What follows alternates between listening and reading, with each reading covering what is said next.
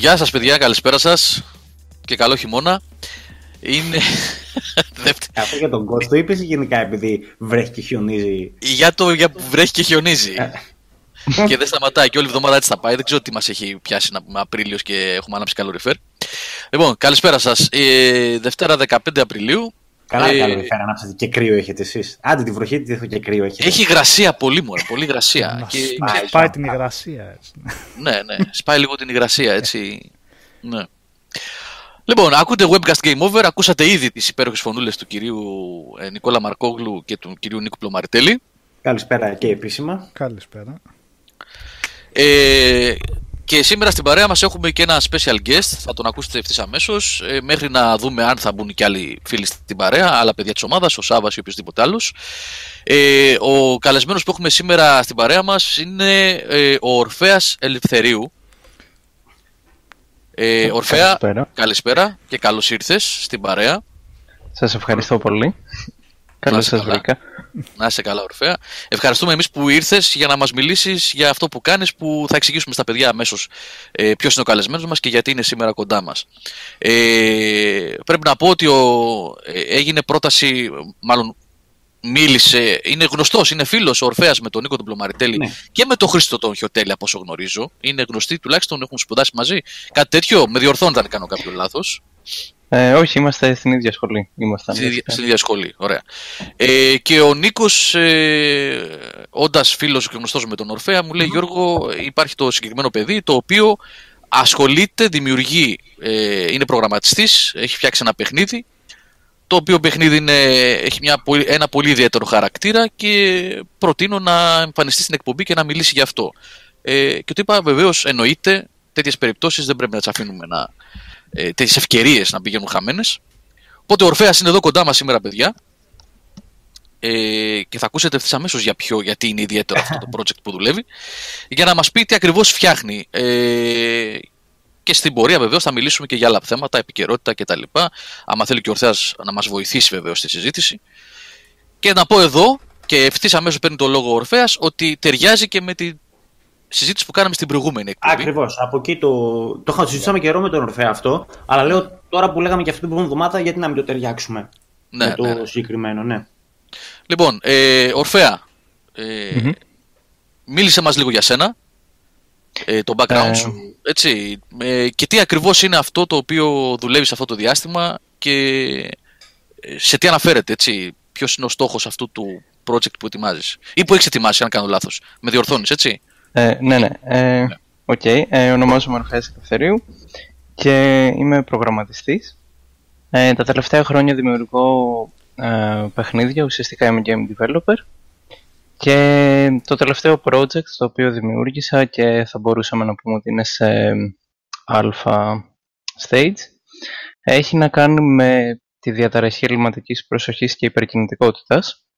Και ουσιαστικά είναι ένα παιχνίδι το οποίο ε, καταγράφει την αλληλεπίδραση του χρήστη, δηλαδή του παίκτη πρακτικά, με την εφαρμογή που είναι το παιχνίδι και σε ένα βάθος 6 μηνών ε, μπορεί να προτείνει ότι ο χρήστης, ο οποίος υποτίθεται ότι είναι ο ίδιος πάντα που ασχολείται με την εφαρμογή, ε, παρουσιάζει κάποια συμπτώματα ή φαίνεται ότι έχει κάποια συμπτώματα αυτής της ε, διαταραχής.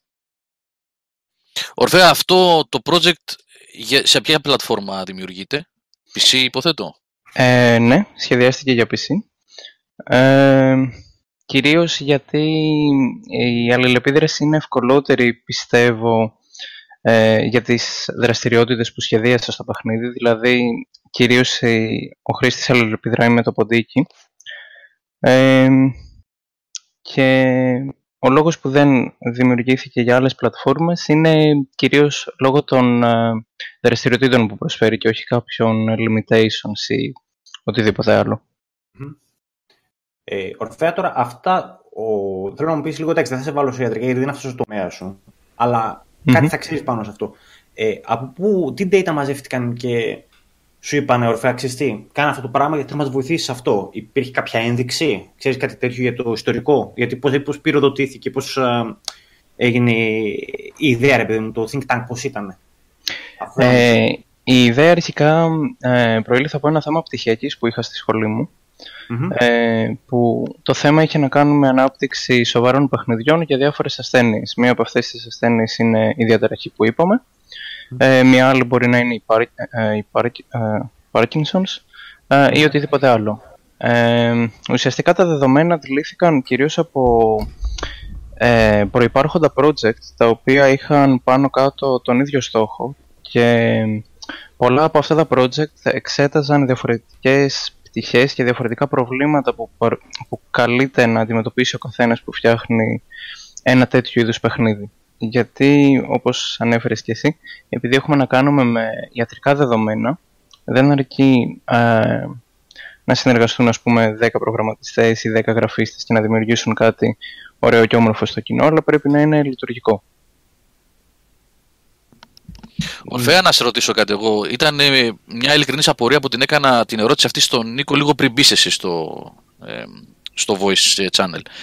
Ε, Τα δεδομένα τα συγκεκριμένα αυτά, γιατί ε, να επαναλάβουμε ότι είναι ένα, ένα project, ένα παιχνίδι σε εισαγωγικά, έτσι, το οποίο είναι φτιαγμένο ώστε να καταγράφει δεδομένα από ε, άτομα που έχουν ενδεχομένως να, έχουν, να πάσουν από κάποια συγκεκριμένη πάθηση. Έτσι, διαταραχή προσοχής, είπαμε.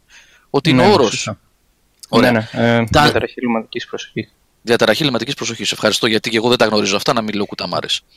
Ε, τα δεδομένα όμως τα οποία ε, συλλέγουν τα στοιχεία αυτά από το input του κάθε χρήστη ε, Πού βασίζονται, είναι, δηλαδή υπάρχουν κάποια επιστημονικά στοιχεία τα οποία μας δίνουν το αποτέλεσμα αυτό, γιατί νομίζω αυτή είναι η πρώτη ερώτηση που θα έρχεται στο μυαλό του οποιοδήποτε. Για να μου δώσει ένα, ένα ε, αποτέλεσμα ε, χ, που θα μου δείξει αν όντως πάσχω ή όχι από μια πάθηση ή από ένα σύνδρομο, πρεπει να έχουν ε, στη βάση τους κάποια ιατρικά δεδομένα για να βγει το αποτέλεσμα. Δηλαδή μέσα από ένα user interface που στην προκειμένη περίπτωση είναι παιχνίδι, ε, βγαίνει ένα αποτέλεσμα. Τα δεδομένα αυτά πώς προκύπτουν; Ε, τα δεδομένα αυτά προκύπτουν ε, ουσιαστικά με μια παρακολούθηση στην περίπτωση της ΔΕΠΗ, ε, γιατί ανάλογα την ασθένεια αλλάζουν λίγο πολύ τα διαστήματα που πρέπει να παρακολουθήσει τον χρήστη.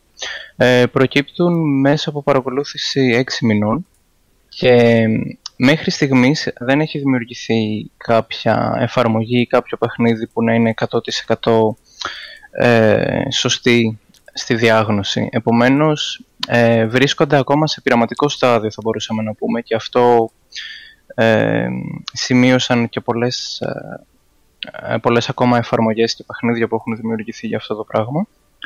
Ε, και ουσιαστικά τα δεδομένα προκύπτουν από το χρήστη. Βαδίζεται, χρησιμοποιεί το παιχνίδι για να εξάγεται δεδομένα από μένα. Ακριβώς, κάνει εξαγωγή δεδομένων, δεν χρησιμοποιεί δεδομένα. Όχι για συμπέρασμα. Ε, ναι, δεν μπορείς να βγάλεις συμπεράσματα τουλάχιστον... Επιστημονικά ε, και ιατρικά εννοείς, έτσι, ναι. Ναι, ναι, ναι. ναι. Ε, γιατί ε, τουλάχιστον στην... Ε, ε, όσον αφορά τη ΔΕΠΗ, ακόμα, και η, ακόμα και η παρακολούθηση από κάποιον ειδικό, ψυχολόγο ή ψυχίατρο, σε βάθος 6 μηνών μπορεί να, ανάλογα την περίπτωση, να είναι δύσκολη η διάγνωσή της. Ε, και αυτό έχει να κάνει γιατί πολλές φορές αυτή η διαταραχή μπορεί να υπάρχει παράλληλα με κάποια άλλη διαταραχή, οπότε τα πράγματα μπλέκουν. Α, να μην είναι ξεκάθαρο. Οπότε, και αυτό που το βιντεάκι που παίζει είναι η αλφα του... Ναι, σωστά. είναι, είναι το alpha stage, του, το alpha build, ας το πούμε έτσι, του παιχνιδιού. Θες να μας μιλήσεις λίγο για αυτό που βλέπουμε τώρα και ζητώ συγγνώμη από τα παιδιά που ενδεχομένως ακούν την εκπομπή ετεροχρονισμένα από, ε, με ήχο μόνο, από Spotify ή οποιαδήποτε άλλη υπηρεσία, iTunes κλπ. Που τώρα μιλάμε για κάτι το οποίο ε, έχει εικόνα, αλλά έτσι είναι το, το πράγμα. Ε, θες να μας πεις λίγο ακριβώς πώς λειτουργεί, τι ακριβώς καλείται να κάνει αυτός που ε, παίρνει στα χέρια του το ποντί και παίζει αυτό. Ναι. Ε, αρχικά ε, ξεκινάει ο χρήστης σε ένα πάρκο μιας μικρής πόλης και του δίνεται, μπορεί να περιφερθεί ελεύθερα στο πάρκο και να ξεκινήσει μία από τις τρεις δραστηριότητες που ε, υπάρχουν στο παιχνίδι αυτή τη στιγμή. Ε, είναι ελεύθερος να διαλέξει όποια δραστηριότητα θέλει, δεν ε, υπάρχει μια καθορισμένη σειρά και ουσιαστικά ο τρόπος που έχει σχεδιαστεί το παιχνίδι είναι ώστε να μπορεί και να είναι εύκολο να να έχει πρόσβαση σε οποιαδήποτε από τις τρεις δραστηριότητες θέλει, εύκολα και γρήγορα και όσες φορές θέλει. Ε, η πρώτη δραστηριότητα ε, έχει να κάνει με έναν αγώνα μετεμποδίων μέσα σε εισαγωγικά, στην οποία ο χαρακτήρας του χρήστη επιταχύνει συνεχώς την ταχύτητα με την οποία τρέχει και καλείται να αποφύγει εμπόδια στο χώρο τα οποία είναι τοποθετημένα σε τυχαίες θέσεις ε, και να ολοκληρώσει ουσιαστικά την, την πορεία που έχει δημιουργηθεί από το παιχνίδι. Και αυτή η δραστηριότητα συγκεκριμένα καταγράφει το πόσο ε, προσέχει και είναι συγκεντρωμένος, ας το πούμε έτσι, ο χρήστης στην, ε, στο περιβάλλον που βρίσκεται μπροστά του ναι. την εκάστοτε χρονική στιγμή. Βέβαια η δυσκολία είναι ότι, για παράδειγμα, αν τα πηγαίνει πάρα πολύ καλά κάποιος σε αυτό το παιχνίδι, επειδή αυξάνεται συνεχώς η ταχύτητα του χαρακτήρα του, έστω ότι μπορεί να αφαιρεθεί γιατί κάτι έγινε στο φυσικό χώρο, ε, θα υπάρξει μια σύγκρουση, ας πούμε, μπορεί να συγκρουστεί με κάποιο φυσικό αντικείμενο, οπότε σε αυτή την περίπτωση επαναφέρουμε την ταχύτητα του χαρακτήρα στα αρχικά επίπεδα και συνεχίζει η δραστηριότητα μέχρι όσο του να τελειώσει, να φτάσει στο τέρμα της διαδρομής ο χαρακτήρας. Και στο τέλος αυτής της δραστηριότητας παρουσιάζεται ε, παρουσιάζονται δύο γραφήματα. Το ένα καταγράφει ουσιαστικά τι ταχύτητα είχε ο χαρακτήρας την εκάστοτε στιγμή που, έγινε, που πραγματοποιήθηκε μια σύγκρουση και επίσης καταγράφει τα αποτελέσματα, δηλαδή το πόσες συγκρούσεις έγιναν και το πόσα εμπόδια απέφυγε ε, στο σκληρό δίσκο του υπολογιστή έτσι ώστε να μπορεί ο χρήστης να έχει πρόσβαση στο ιστορικό ε, στο προηγούμενο ιστορικό των ε, αποτελεσμάτων αυτής της δραστηριότητας. αυτή είναι η μία δραστηριότητα. η άλλη δραστηριότητα έχει να κάνει με την... ουσιαστικά βάζουμε στον χρήστη ένα σετ οδηγιών. Αν θυμάμαι καλά στο βίντεο θα πρέπει να δείχνει πέντε οδηγίες. Ε, τις οποίες πρέπει να τους ακολουθήσει με την δοσμένη σειρά και ουσιαστικά να τις ακολουθήσει κατά γράμμα. Ε, αυτή η δραστηριότητα έχει να κάνει πιο πολύ με το γεγονός ότι άτομα που έχουν διαγνωστεί με ΔΕΠΗ ε, δυσκολεύονται στο να ακολουθήσουν οδηγίες που τους δίνονται ή πολλές φορές τις ακολουθούν σωστά και μετά από κάποια στιγμή αποφασίζουν ότι υπάρχει κάτι σημαντικότερο να κάνουν, επομένως σταματάνε να ακολουθούν τις οδηγίες παρόλο που τις γνωρίζουν και τις θυμούνται. Ε, και ουσιαστικά αυτό το, σε αυτό το παιχνίδι σου, ένα, σου δίνεται ένα σετ αντικειμένων, για παράδειγμα κάποια κομμάτια πίτσας, ίσως ένα μπέργκερ, είναι τυχαία κάθε φορά και σου δίνεται και μια διαδρομή που πρέπει να ακολουθήσεις ε, που ουσιαστικά σου λέει ότι πρέπει να παραδώσεις ας πούμε ένα κομμάτι πίτσας ε, στον άνθρωπο που βρίσκεται δίπλα στο αστυνομικό τμήμα, για παράδειγμα. Και πάλι στο τέλος της δραστηριότητας καταγράφεται, καταγράφονται τα πιθανά λάθη που έγιναν κατά τη διάρκεια της και αποθηκεύονται όπως και στην προηγούμενη δραστηριότητα ε, προκειμένου να έχουμε μια πρόσβαση στο ιστορικό του πόσο δηλαδή καλά τα πήγε ή όχι αντίστοιχα. Ορφαία, αρχίζουν και ρωτάνε και τα παιδιά. Α, συγγνώμη, ολοκλήρωσε με ναι, ναι. ναι, και η τρίτη δραστηριότητα έχει να κάνει με ένα. Θα μπορούσαμε να πούμε ότι είναι ένας κλόνος του Match 3 Game. αν θυμάμαι καλά, έτσι λέγεται αυτή η κατηγορία των παιχνιδιών. Που ουσιαστικά υπάρχουν tiles τα οποία περιέχουν από κάτω τους κάποιο, περιέχουν από κάτω τους κάποιο αντικείμενο και πρέπει ο χρήστης να βρει τα ζευγάρια ανάμεσα στα δύο tiles. Και σε αυτή τη δραστηριότητα καταγράφεται καθαρά η προσοχή και το πόσο χρόνο κάνει ο χρήστης για να βρει τα ζευγάρια που του έχουν δοθεί. Ε, αυτές είναι όλες οι δραστηριότητες που περιέχονται τουλάχιστον μέχρι Οπότε είναι αυτά κάτι που πρότειναν οι γιατροί, έτσι. Φαντάζομαι οι ψυχολόγοι είπανε κάντε μας κάτι τέτοιο που πιστεύουμε ότι μπορεί να βοηθήσει. Κάπως έτσι δεν παίρνει ε, διαδικασία. Αυτά δεν τα πρότειναν οι γιατροί, απλά έψαξα σε παρόμοιες εφαρμογές στις οποίες είχαν συνεργαστεί ε, ψυχολόγοι και ψυχίατροι Οπότε προσπάθησα να πατήσω σε όσες πληροφορίες βρήκα ε, και να τις συνδυάσω με κάποιο τρόπο ο οποίος θα, είναι, θα παρουσιάζεται ωραίος στον χρήστη αλλά και θα είναι και λειτουργικός παράλληλα. Ωραία. Ορφέα, ρωτάει ένας φίλος εδώ από τι ηλικία ε, συνιστάται αυτή η εφαρμογή να είναι χρησιμοποιείται. Και πρώτα απ' όλα, ε, αυτή τη στιγμή είναι διαθέσιμη. Νομίζω ότι δεν είναι ακόμα. Είναι σε αλφα στάδιο. Ε, όχι, δεν είναι διαθέσιμη αυτή τη στιγμή. Παρ' όλα αυτά ε, μπορώ να σας στείλω ένα εκτελέσιμο και να παίξετε. Ε, αλλά πιστεύω ότι ίσως να είναι διαθέσιμη προς το τέλος του μήνα το alpha ε, stage της εφαρμογής. Ε, είναι στα σχέδιά μου, απλά δεν έχω προλάβει ακόμα να ολοκληρώσω μερικά bug fixes που έχει. Ωραία. Ε, Ορφέα, θα, θα έχουμε πολλές ερωτήσεις ακόμα υποθέτω. Έχω και εγώ στο μυαλό μου πολλά, έχω πολλές απορίες υποθέτω και άλλα παιδιά. Να πω λιγάκι γιατί μπαίνουν, αυτό συνηθίζεται στα webcast του Game Over, μπαίνουν ε, κάποιοι καθυστερημένοι. Ξέρεις τώρα ναι, ναι. τρώνε τέτοια ώρα ναι, και ρωτάνε τα παιδιά όπως γράφει εδώ ο φίλος ο Alex Cool. Παιδιά είναι εύκολο λέει να πείτε κάποιος ποιο είναι το παιδί που μιλάει για να καταλάβουμε και εμείς την μπήκαμε λίγο αργότερα και τι παίζει. Άλεξ γιατί μπήκε 9 και 20 και 22. λοιπόν, ε, ο Ορφέας ε, Ελευθερίου είναι ένα παιδί που ε, δημιουργεί, είναι προγραμματιστής, εργάζεται αυτή τη στιγμή, ετοιμάζει ένα project ε, το οποίο ουσιαστικά είναι ένα βοηθητικό εργαλείο διάγνωσης ε, Πες μας λίγο ορφέα πάλι. Διαταραχής. Ε, ναι, διαταραχής ελληματικής προσοχής και υπερκινητικότητας. Ε, είναι Η δημογραφία είναι δέπη. Είναι δέπη. Ναι. Ευχαριστώ πολύ. Επαναλαμβάνω θέλω να είμαι πολύ προσεκτικός όταν μιλάω για ιατρικά και όρου κτλ. Μιλάω πλακίες.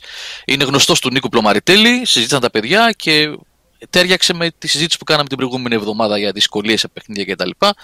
Ε, καιρό τα παιδιά συζητούσαν για αυτό το θέμα και είπαμε να έρθει να μας επισκεφτεί σήμερα, το φιλοξενήσουμε να μας πει ε, κάποια πράγματα και για το project συγκεκριμένα, αλλά και γενικότερα. Θέλω να το αναπτύξουμε και παραπάνω. Δεν ξέρω αν σου είπε ο Νίκος Ορφέα τη συζήτηση που έγινε την προηγούμενη εβδομάδα και για τη δυσκολία στο Σέκυρο και ε, για ε, ναι, το άκουσα το webcast, τουλάχιστον μέχρι ένα σημείο. Και είδα ότι οι απόψεις διήστανται. Μπορώ ναι, ναι, ναι. ε, η άποψή μου σε αυτό είναι ότι ε, το κάθε παιχνίδι, βασικά η κάθε, η κάθε εφαρμογή, έχει το αντίστοιχο target audience και πιστεύω ότι οι designers του κάθε παιχνιδιού και της κάθε εφαρμογής θα έχουν στο μυαλό τους ε, το ιδεατό, αν θέλουμε να το πούμε έτσι, κοινό. Για παράδειγμα, το Sekiro είναι ένα παιχνίδι το οποίο βγαίνει από την εταιρεία που φτιάχνει το Dark Souls, η οποία φημίζεται προφανώς για τη δυσκολία της σε αυτή τη σειρά. Επομένως, ε, θα το έβρισκα απίθανο αν ήταν πολύ πιο εύκολο, ας πούμε, ε, και επέτρεπε λάθη στους παίκτες του. Αλλά αυτό είναι νομίζω μια συνειδητή επιλογή των ε, ανθρώπων που έφτιαξαν το παιχνίδι. Οπότε, απλώς, τι είναι, η κουβέντα ποια ήταν, για να μην την ξαναπάμε εκεί πέρα την κουβέντα, γιατί θα παρεκτραπούμε τώρα πάλι και θα λέμε για αυτό το πράγμα. Ήταν κατά πόσο να γινόταν available για όλους. Να, all access να γίνει το παιχνίδι. Αυτό ήταν. Όχι all access, πώς το λέγαμε, Ρεσί Γιώργο, η σωστή έκφραση.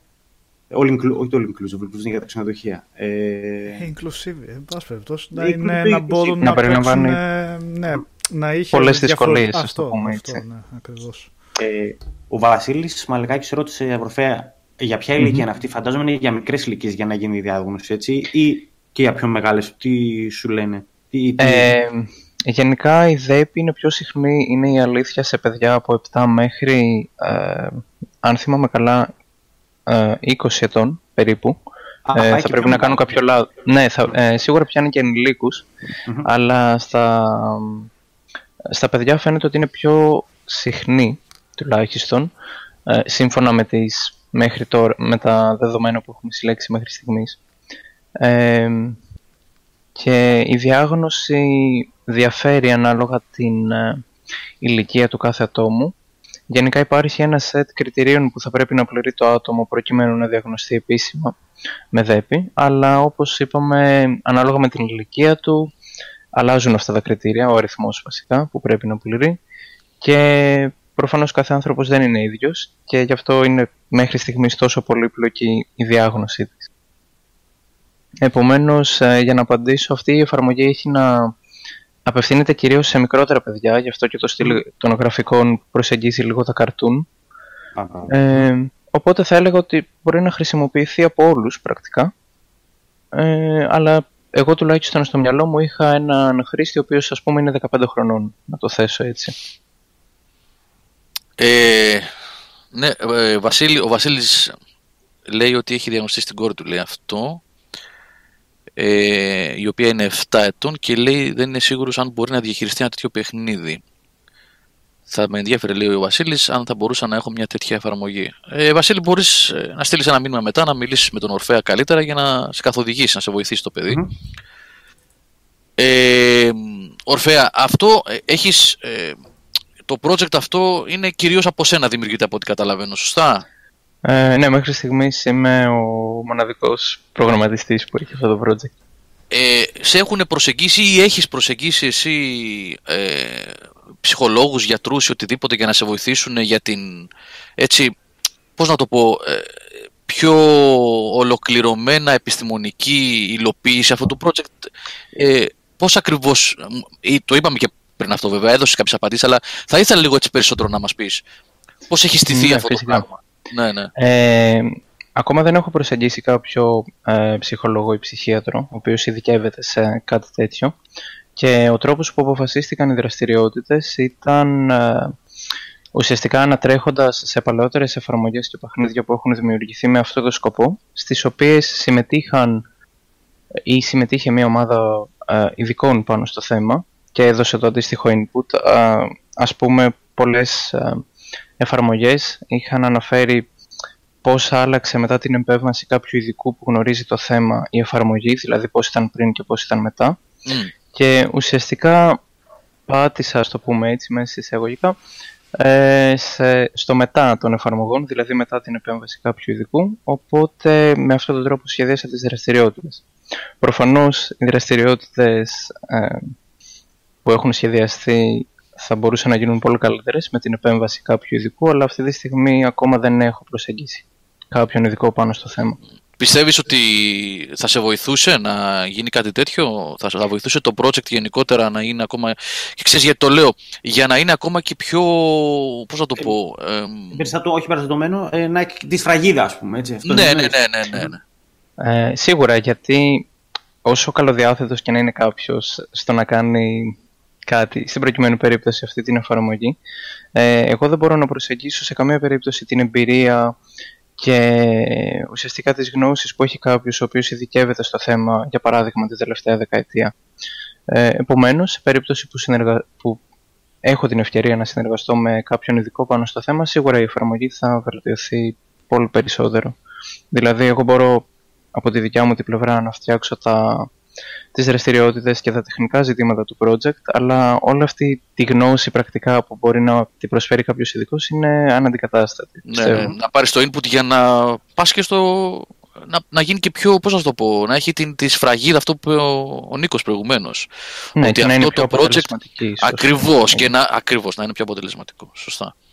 Θες να μας πεις λίγο και για το δικό σου background, δηλαδή Ξεκινήσαμε λίγο σαν τον Κάβουρα με την όπιστε. Μιλήσαμε κατευθείαν. το οποίο project δεν είπαμε πώς λέγεται κιόλας. Έτσι, κακό. Αυτό πρέπει να πούμε πρώτα. Ε, ναι, το project λέγεται A Day with Timmy. Timmy είναι ο χαρακτήρας που ελέγχει ο, ο χρήστης της εφαρμογής. Είναι ένα παιδάκι. Ναι, ναι. Το οποίο βλέπουμε τώρα. Ωραία. Ε, Θες να μας πεις λίγο για το background σου γενικότερα, εσύ από πού ξεκίνησες, ε, τι σπουδές σου, πού έχεις εργαστεί κτλ. Ε, ναι, ναι, φυσικά. Ε, ξεκίνησα από αρκετά μικρό, θα έλεγα, να προγραμματίζω. Ε, δεν έχει σημασία σε ποια γλώσσα νομίζω. Και πάντα, ας πούμε, θυμόμουν τον εαυτό μου να κάθεται στον υπολογιστή και να παίζει παιχνίδια ή να ασχολείται με διάφορα άλλα πράγματα τα οποία έχουν να κάνουν κυρίως με προγραμματισμό. Και πριν περίπου πέντε χρόνια νομίζω ή έξι, ε, μου δόθηκε η ευκαιρία να φτιάξω ένα πάρα πολύ απλό παιχνίδι σε ένα γνωστό game engine Οπότε όταν είδα πόσο εύκολο είναι να φτιάξει ουσιαστικά κάποιος ένα παιχνίδι από μόνος του, ε, πήρα την ευκαιρία και ουσιαστικά δημιούργησα αρκετά μικρά projects.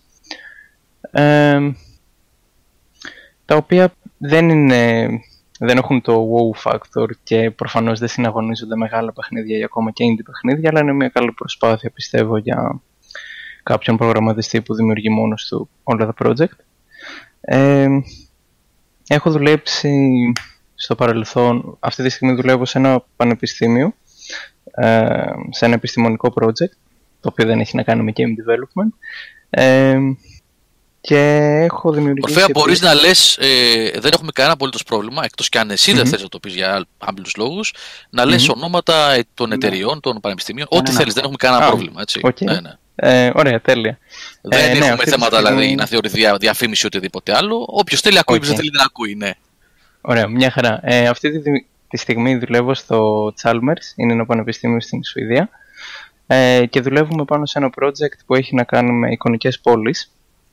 Ε, αυτό βέβαια ε, δεν σχετίζεται τόσο πολύ με game development στο οποίο, με το οποίο ασχολούμαι, αλλά χρησιμοποιούμε ε, την Unreal Engine, λογικά θα ξέρετε, για να το δημιουργήσουμε. Επομένως, ε, μπήκα και εγώ σε αυτό το project.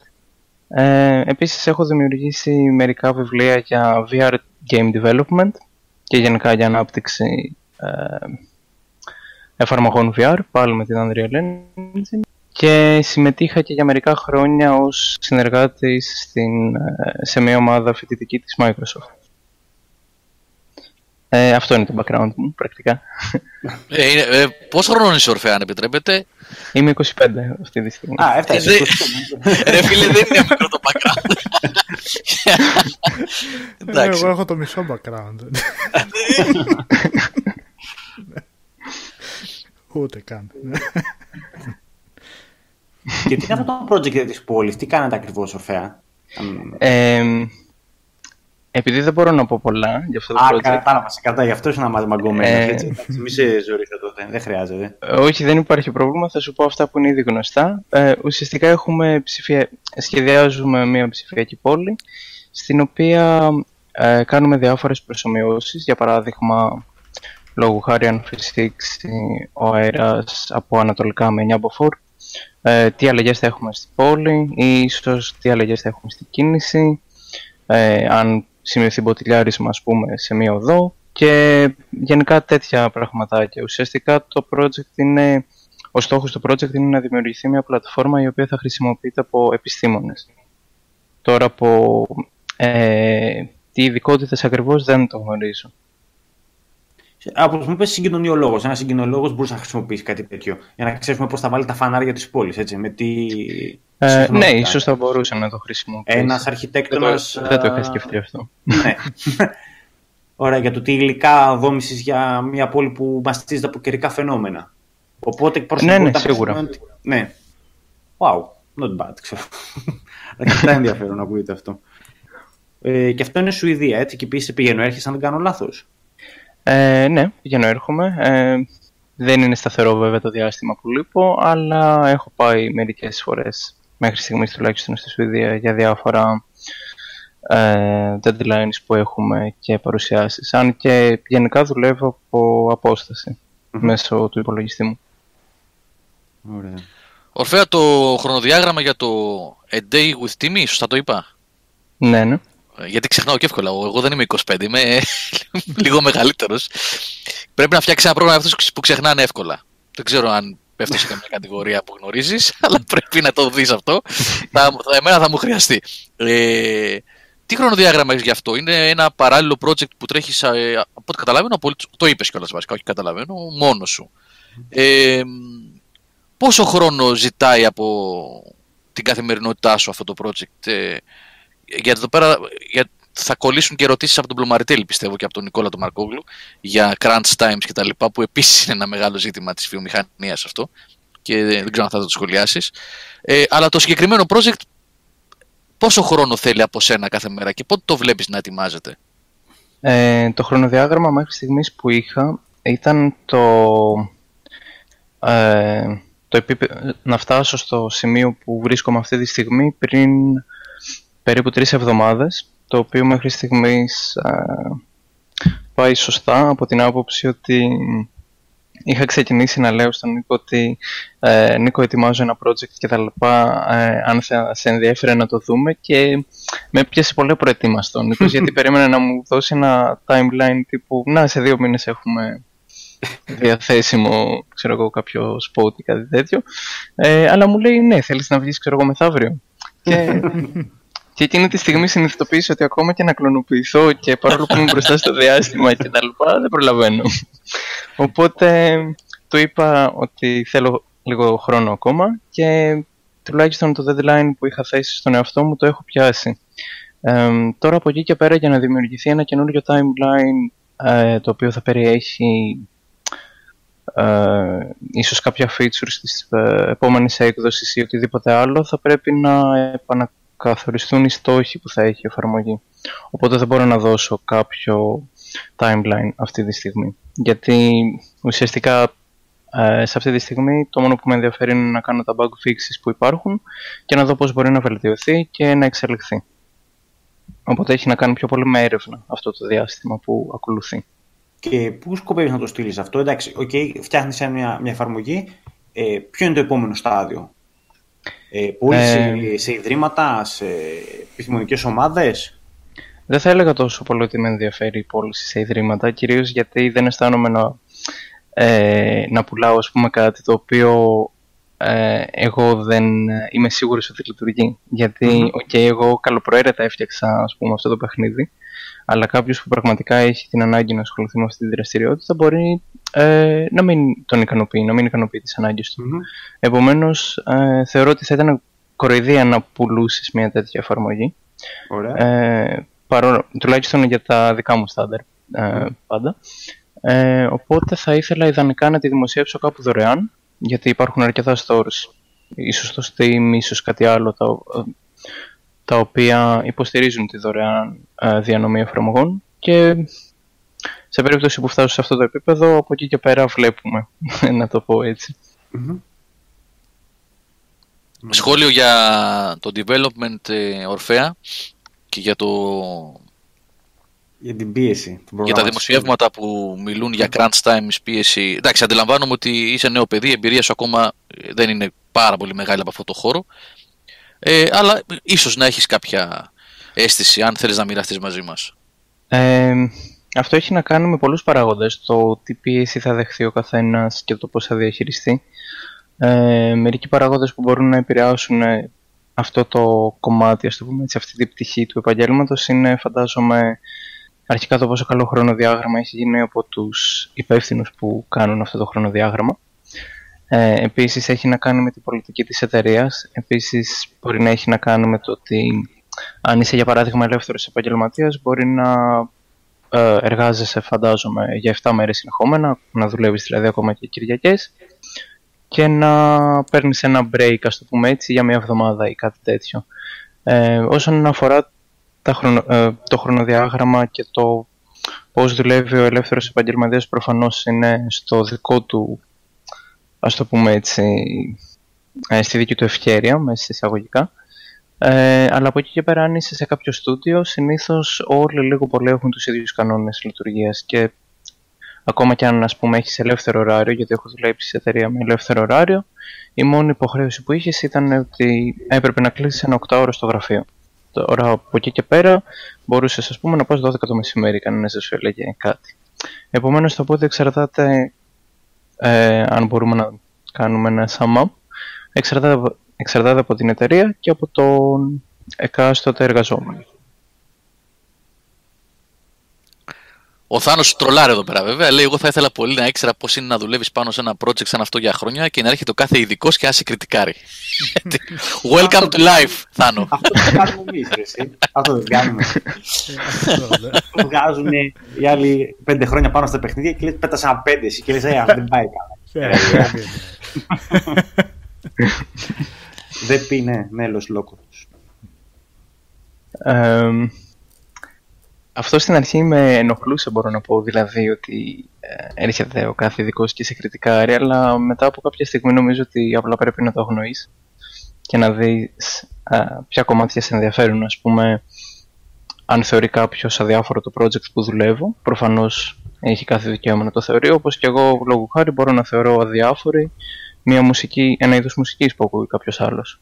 Ε, απλά νομίζω πρέπει να αποδεχθείς ότι αυτό που κάνεις δεν θα αρέσει σε όλους ή δεν θα το βρίσκουν ενδιαφέρον ε, όλους και να συνεχίσεις. Αν είναι καλοπροαίρετο, καλοπροαίρετη κριτική ε, και ειλικρινής, ε, πρώτα καλοπροαίρετη και μετά ειλικρινής, βεβαίως εννοείται. εννοείται. Ναι, είναι το constructive criticism που λέμε ε, στα βεβαίως, ναι. Από εκεί και πέρα, εντάξει, τώρα ίντερνετ είναι, ζούμε σε μια εποχή τρελή, το τι γίνεται εκεί έξω τα ξέρουμε καλά, τα έχουμε δει και τα ζούμε. Απλώς έφεγα για να σε βοηθήσω γιατί τι ρώτησε ο, ο Γιώργος. Όταν φτάνεις προς την ολοκλήρωση του project, τι ρε παιδί μου, να πιάσετε κάποιους στόχους που γιατί το project φαντάζομαι είναι με κάποια στάδια έτσι. Μέχρι τότε πρέπει να κάνουμε αυτό. Σε τελευταίες μέρες που δεν έχετε ολοκληρώσει ή δεν κοντεύετε, εκεί πέρα πώς πάει πλέον η προσπάθεια από την ομάδα στα ωράρια και σε αυτά; Δηλαδή είναι αυτό που ακούμε, μπορεί να σου βγάλει και 16 και 17 ώρες την ημέρα και 15. Ε, και εξαρτάται. εξαρτάται πάλι το ε, σε τι ας το πούμε έτσι, κατάσταση βρίσκεσαι ε, αλλά το δικό μου το peak, ας το πούμε έτσι, είναι 18 ώρες. Μπράβο. Για, πόσο okay. ε, για μία μέρα ήταν αυτό, αλλά OK. Okay.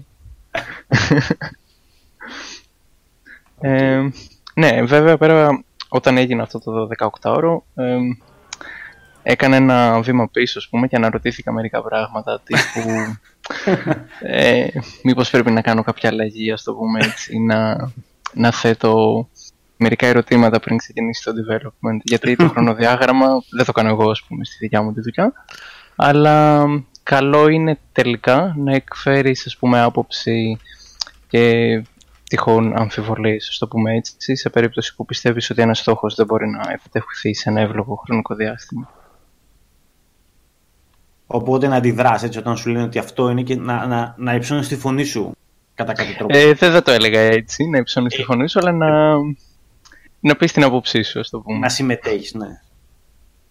Μία παρένθεση λίγο, γιατί το πάνε πολύ τα παιδιά, δυστυχώς και για την Παναγία των Παρισίων, Γιώργο. Δεν ξέρω αν το διάβασες. Ορίστε. Ναι, αυτή τη στιγμή. Συγγνώμη, Ορφέα, αλλά ναι, είναι.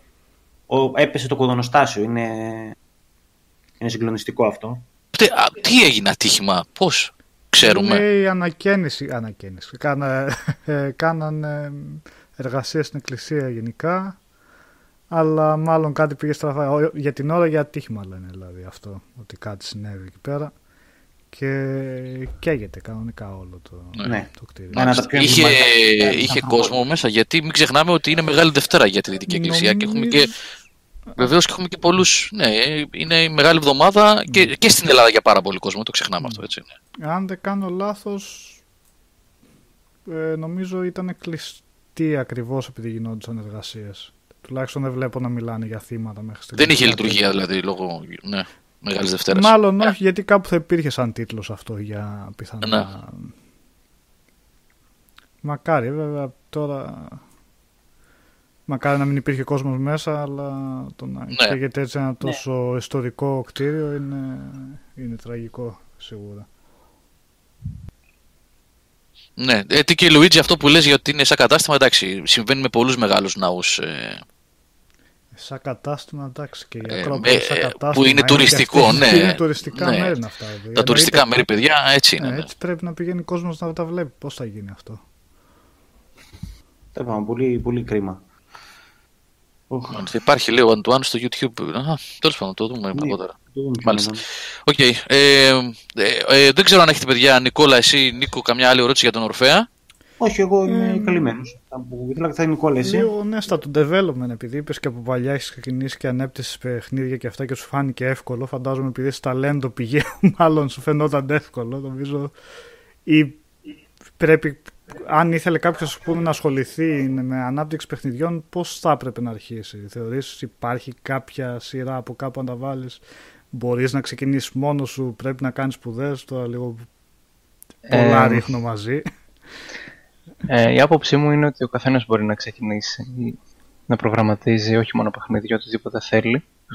Γιατί πλέον έχει γίνει τόσο εύκολο το να βρεις ε, σωστές και δομημένες πληροφορίες για αυτό το θέμα που ε, είναι πολύ εύκολο να ξεκινήσεις αρκεί να, να τα βάλεις κάτω, το πούμε έτσι, και να δεις το τι θέλεις να κάνεις. Επίσης, ανάλογα με το τι θέλεις να κάνεις, υπάρχουν πάρα πολλές τεχνολογίες που μπορείς να χρησιμοποιήσεις για να δεις τα θετικά και τα αρνητικά κάθε της εκάστοτε τεχνολογίας και να δεις τι μπορείς εσύ ο ίδιος να εκμεταλλευτείς περισσότερο ή ποιοι είναι οι στόχοι σου μετά την ολοκλήρωση του project που θες να δημιουργήσεις.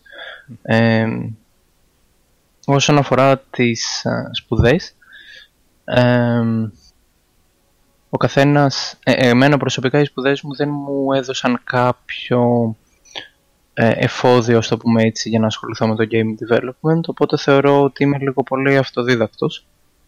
Ε, απλά έψαξα τα πιο γνωστά game engines που υπάρχουν στο διαθέσιμα στο κοινό.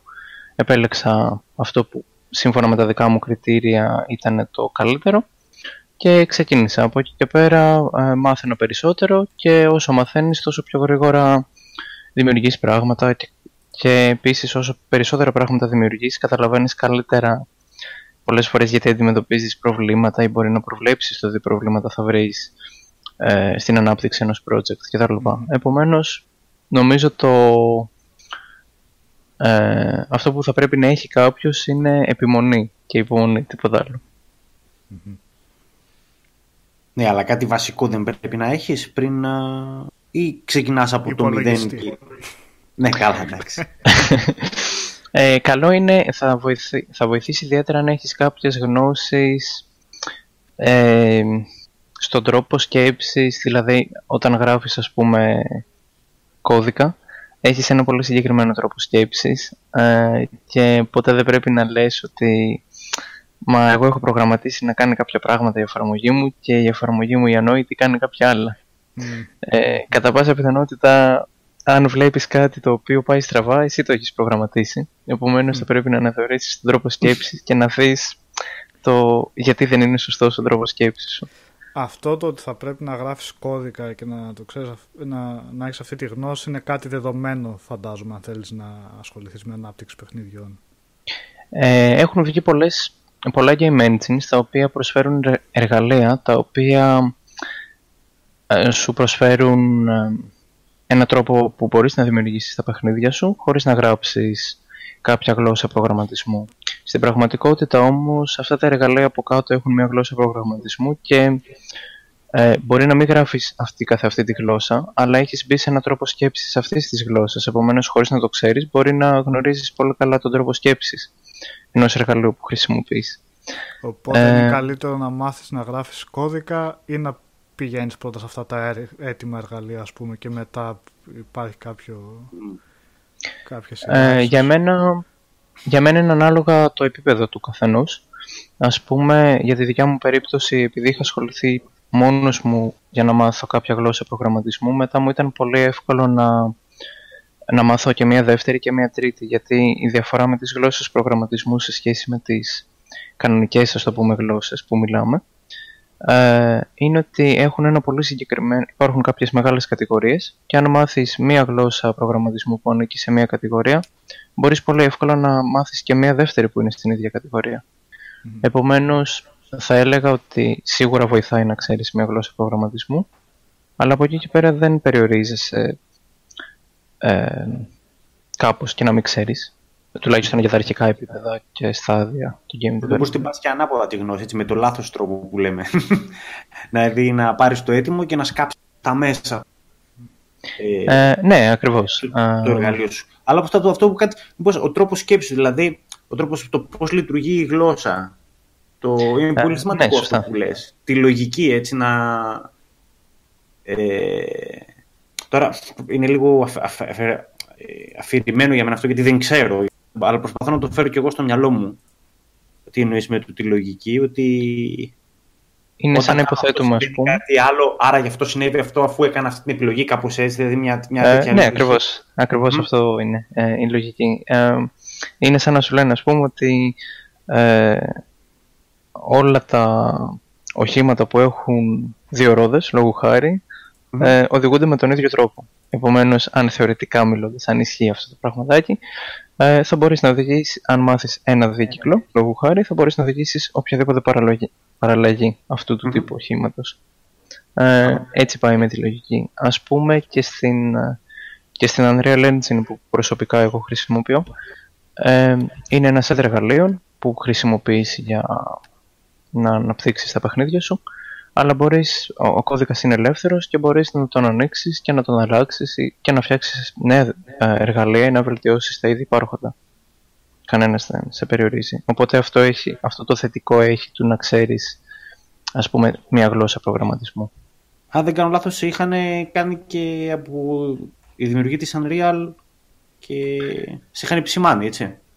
Ε, ναι, ε, ουσιαστικά έχω φτιάξει ένα σύστημα ε, που χρησιμοποιούν για τεχνητή νοημοσύνη μέσα στην Unreal. Ε, γιατί είχε ξεκινήσει ως ιδέα αυτό και ε, θεωρήσαμε, τουλάχιστον εγώ με ένα φίλο μου, λέγαμε ότι α, θα ήταν πολύ ωραίο να υπήρχε αυτό το πράγμα. Και τελικά επειδή ήταν πολύ σωστά δομημένα τα εργαλεία που είχαν δημιουργηθεί από τους α, προγραμματιστές του συγκεκριμένου engine μου ήταν πολύ εύκολο μετά να πάω και να προσθέσω το δικό μου ε, το δικό μου εργαλείο το οποίο το δέχτηκαν γιατί γενικά ενθαρρύνουν και προτρέπουν την κοινότητα να δημιουργεί και να προσφέρει στο ευρύ κοινό, το πούμε έτσι.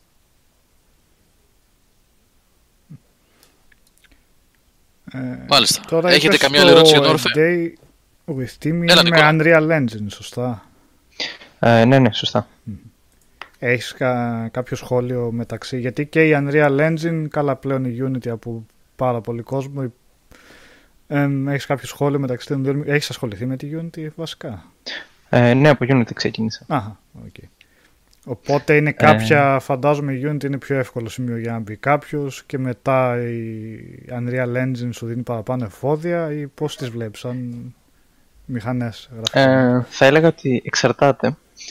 Ε, η Unity έχει μερικά θετικά στοιχεία τα οποία καλώς ή κακώς τα υπόλοιπα engine υστερούν λίγο. Δηλαδή είναι συνήθως το go-to engine, ας το πούμε έτσι, ε, που υποστηρίζει σχεδόν όλες τις πλατφόρμες που υπάρχουν για games και συνήθως το κάνει πολύ καλά αυτό.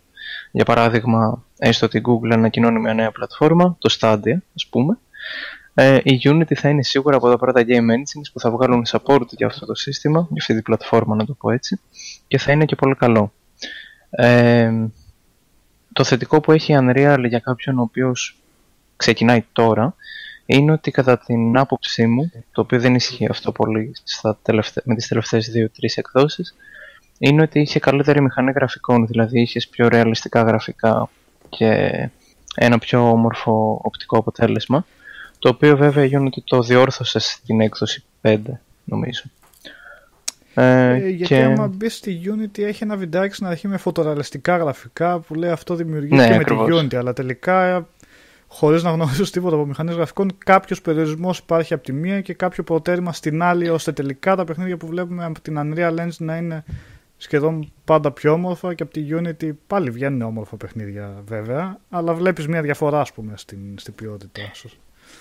Ε, θεωρώ ότι έχει να κάνει πιο πολύ με το ότι οι περισσότερες εταιρείες προτιμούν την Unreal γιατί ε, αρχικά είναι δωρεάν και όταν είσαι ας πούμε μια πολυεθνική που έχει χιλιάδες προγραμματιστές, το να σου δίνεται ένα πρόγραμμα δωρεάν είναι τεράστιο οικονομικό ε, σου προσφέρει ένα τεράστιο οικονομικό απόθεμα γιατί δεν έχεις ξοδέψει χρήματα.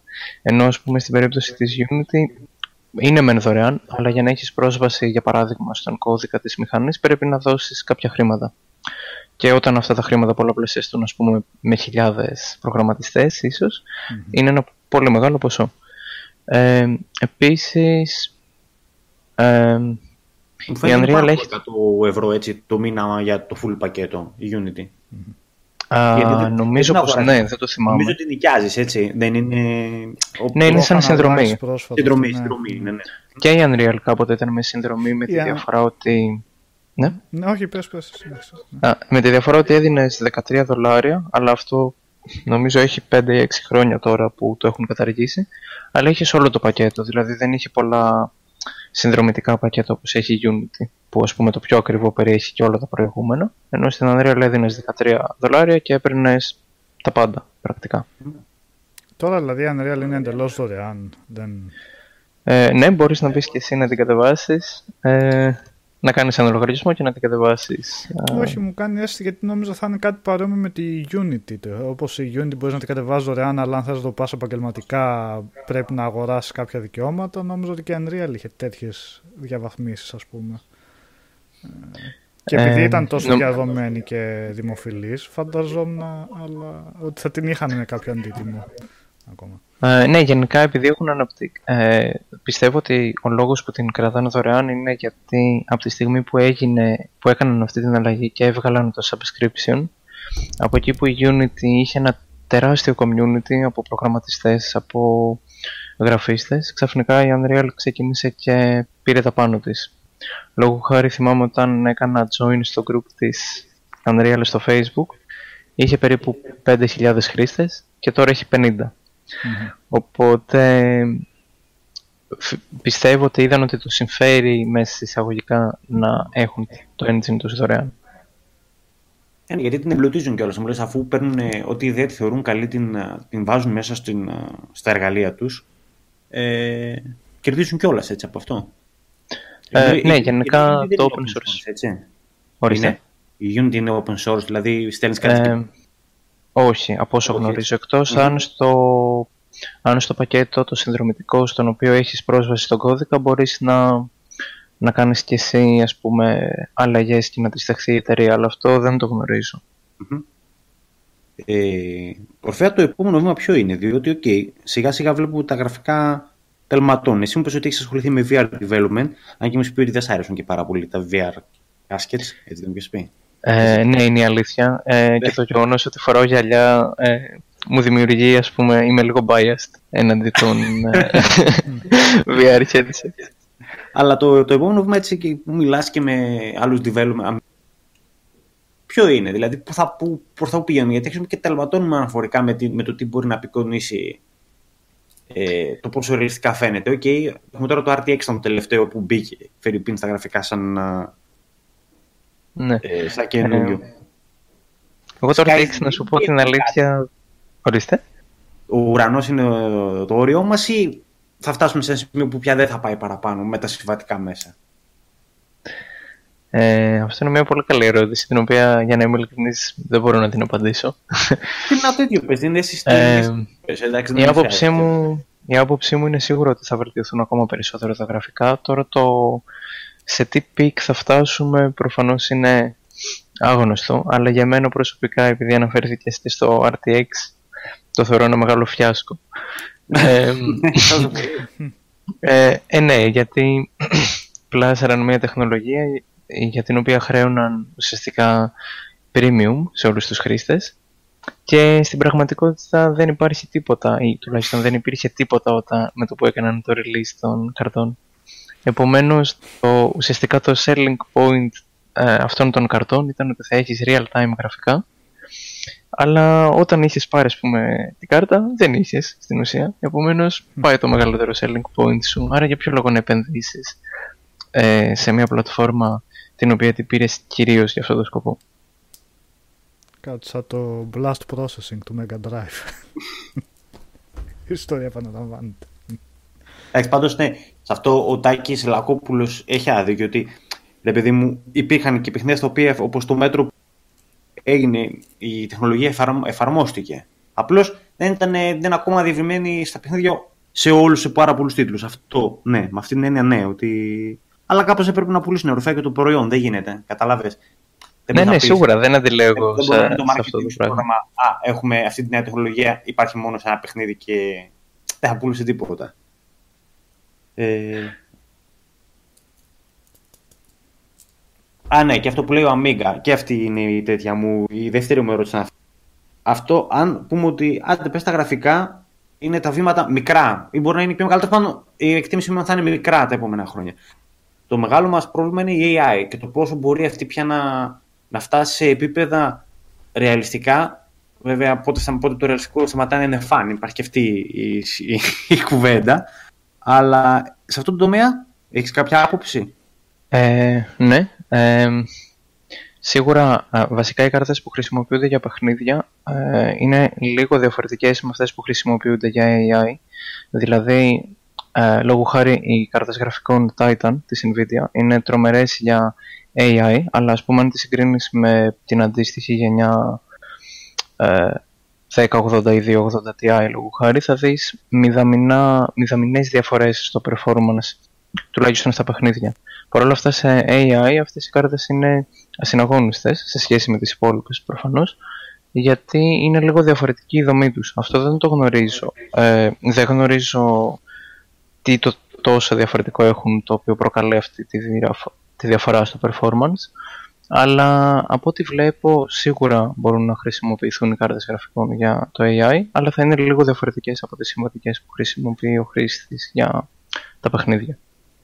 Ναι, απλώς μπορούμε να φτάσουμε, είμαστε κοντά στο να φτάσουμε σε κάτι ανώτερο, κάτι πιο ρεαλιστικό; Έχουμε βήματα εκεί μπροστά; Ε, πιέζει προς τα εκεί η κατάσταση και η βιομηχανία ή δεν μας απασχολεί αυτό; Ε, σίγουρα πιέζει ε, αρκετά.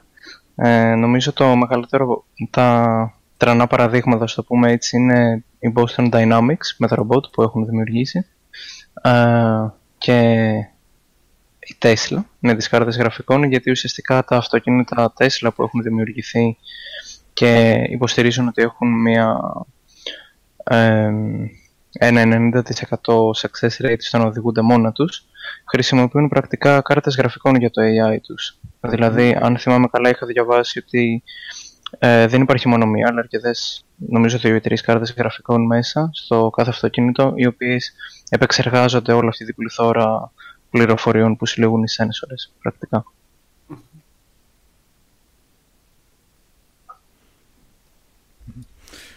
Ε, Γιώργο, να ξέρεις, έχεις κλειστό το μικρόφωνο αν μιλάς. Ναι, άμα Ναι, το όχι, δεν μιλάω.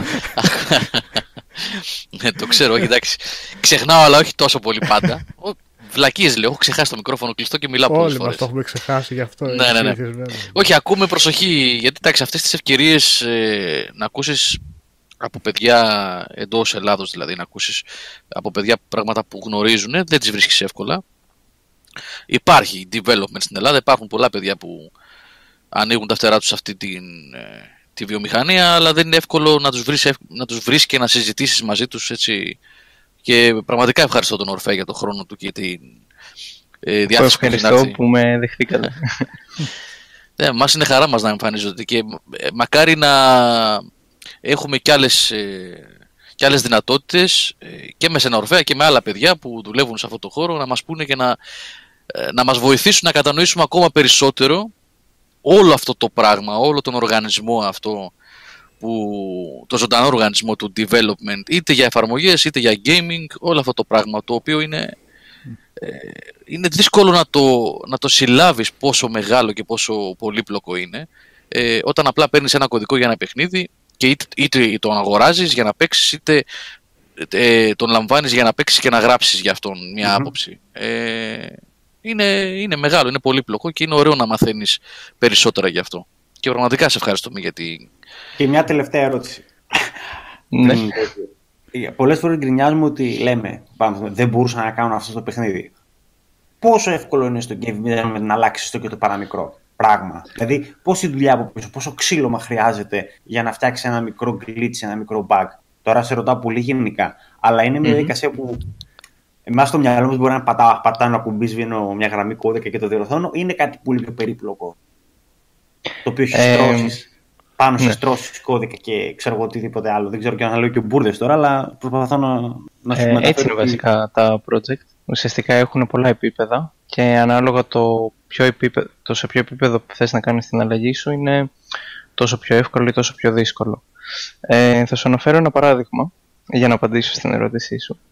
Πριν μερικά χρόνια στο World of Warcraft αποφάσισαν, αποφάσισε η Blizzard η οποία αισθάνθηκε γενναιόδορη λογικά για να το υποσχεθεί αυτό, ότι ε, οι αρχικοί χρήστες ε, πλέον δεν θα έχουν τέσσερα σλότ στις τσάντες τους, θα έχουν έξι.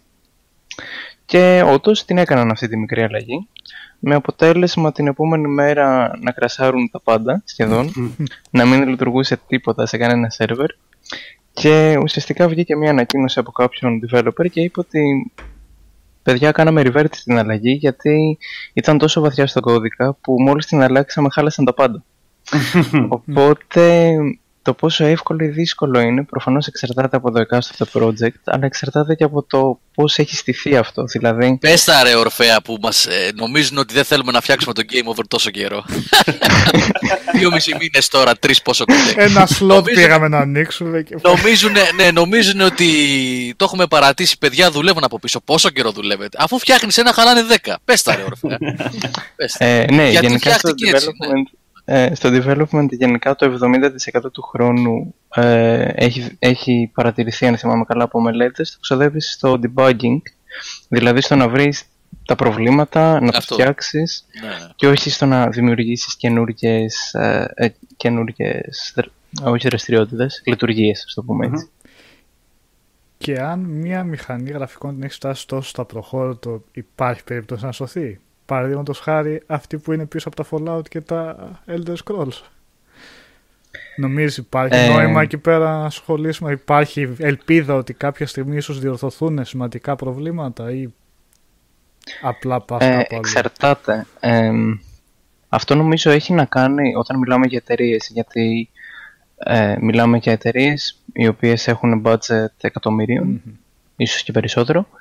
Ε, οπότε πρέπει νομίζω να τα βάλουν σε μια ζυγαριά από τους εκάστοτε lead developers, γιατί αυτοί έχουν την καλύτερη γνώση πάνω στο θέμα και να δουν αν οικονομικά τους συμφέρει. Ε, γιατί πολλές φορές, ας πούμε αν έχεις ένα απαρχαιωμένο engine, αξίζει να το δημιουργήσεις από την αρχή αντί να, το, αντί να προσπαθήσεις να το μπαλώσεις. Για παράδειγμα, η Unreal Engine 4, ε, αντί να κάνουν upgrade την Unreal Engine 3, δεν λέγονταν ακριβώς έτσι, λέγω- είχε ένα ε, διαφορετικό όνομα, αλλά ουσιαστικά την έγραψαν από την αρχή, τη μηχανή.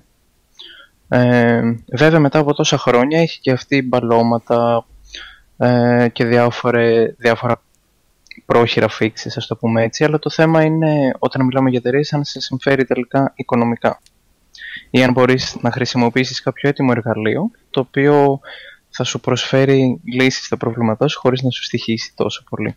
Ορφέα, ε, αν μου επιτρέψεις να στη διακόψω, υπάρχει και μια διαφορά βέβαια ε, στον, πώς να το πω, στην, στη χρήση των συγκεκριμένων προϊόντων. Αν μιλάμε για άμεση σύγκριση της Unreal με την μηχανή της, ε, της Bethesda. Την Unreal την ξαναγράψαν από την αρχή, όπως λες εσύ, ε, γιατί είναι ένα προϊόν το οποίο το πουλάνε κιόλας. Και αν, αν δεν το πουλάνε ε, επιχρήμαση, το, δι- θέλουν να το διανύμουν γιατί πάνω σε αυτό φτιάχνονται εκατοντάδες χιλιάδες παιχνίδια.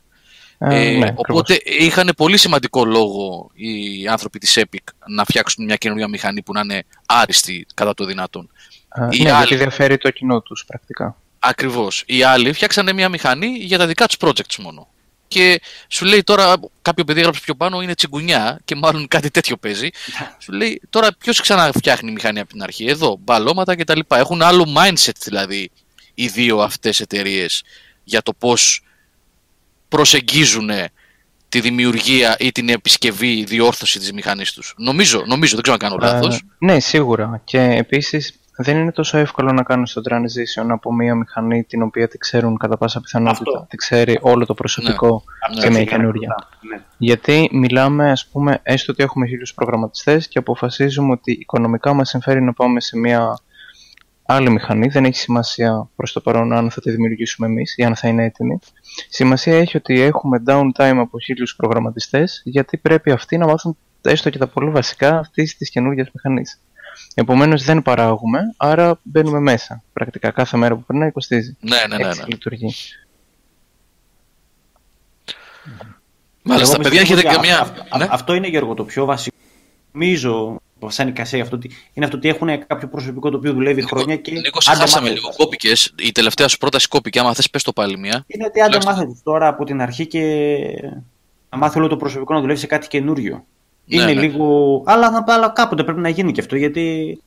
Ναι, γιατί Δεν αλλιώς μπορεί μπαίνουν να- σε ένα φαύλο κύκλο. Ναι, δεν έχει. Ναι, δεν μπορεί πλέον, δεν μπορεί πλέον να τα επεξέλθει αυτή η μηχανή. Πράγματα που θα προσπαθεί να κάνει, τα είδαμε και στο Fallout 76 δεν μπορεί. Τα ίδια λάθη εδώ και 20 χρόνια έλεος. Δεν ξέρω εγώ. Πρέπει μία επένδυση να υπάρχει σε αυτό. Κάντε για να- κάτι, ρε ναι. παιδιά. ναι.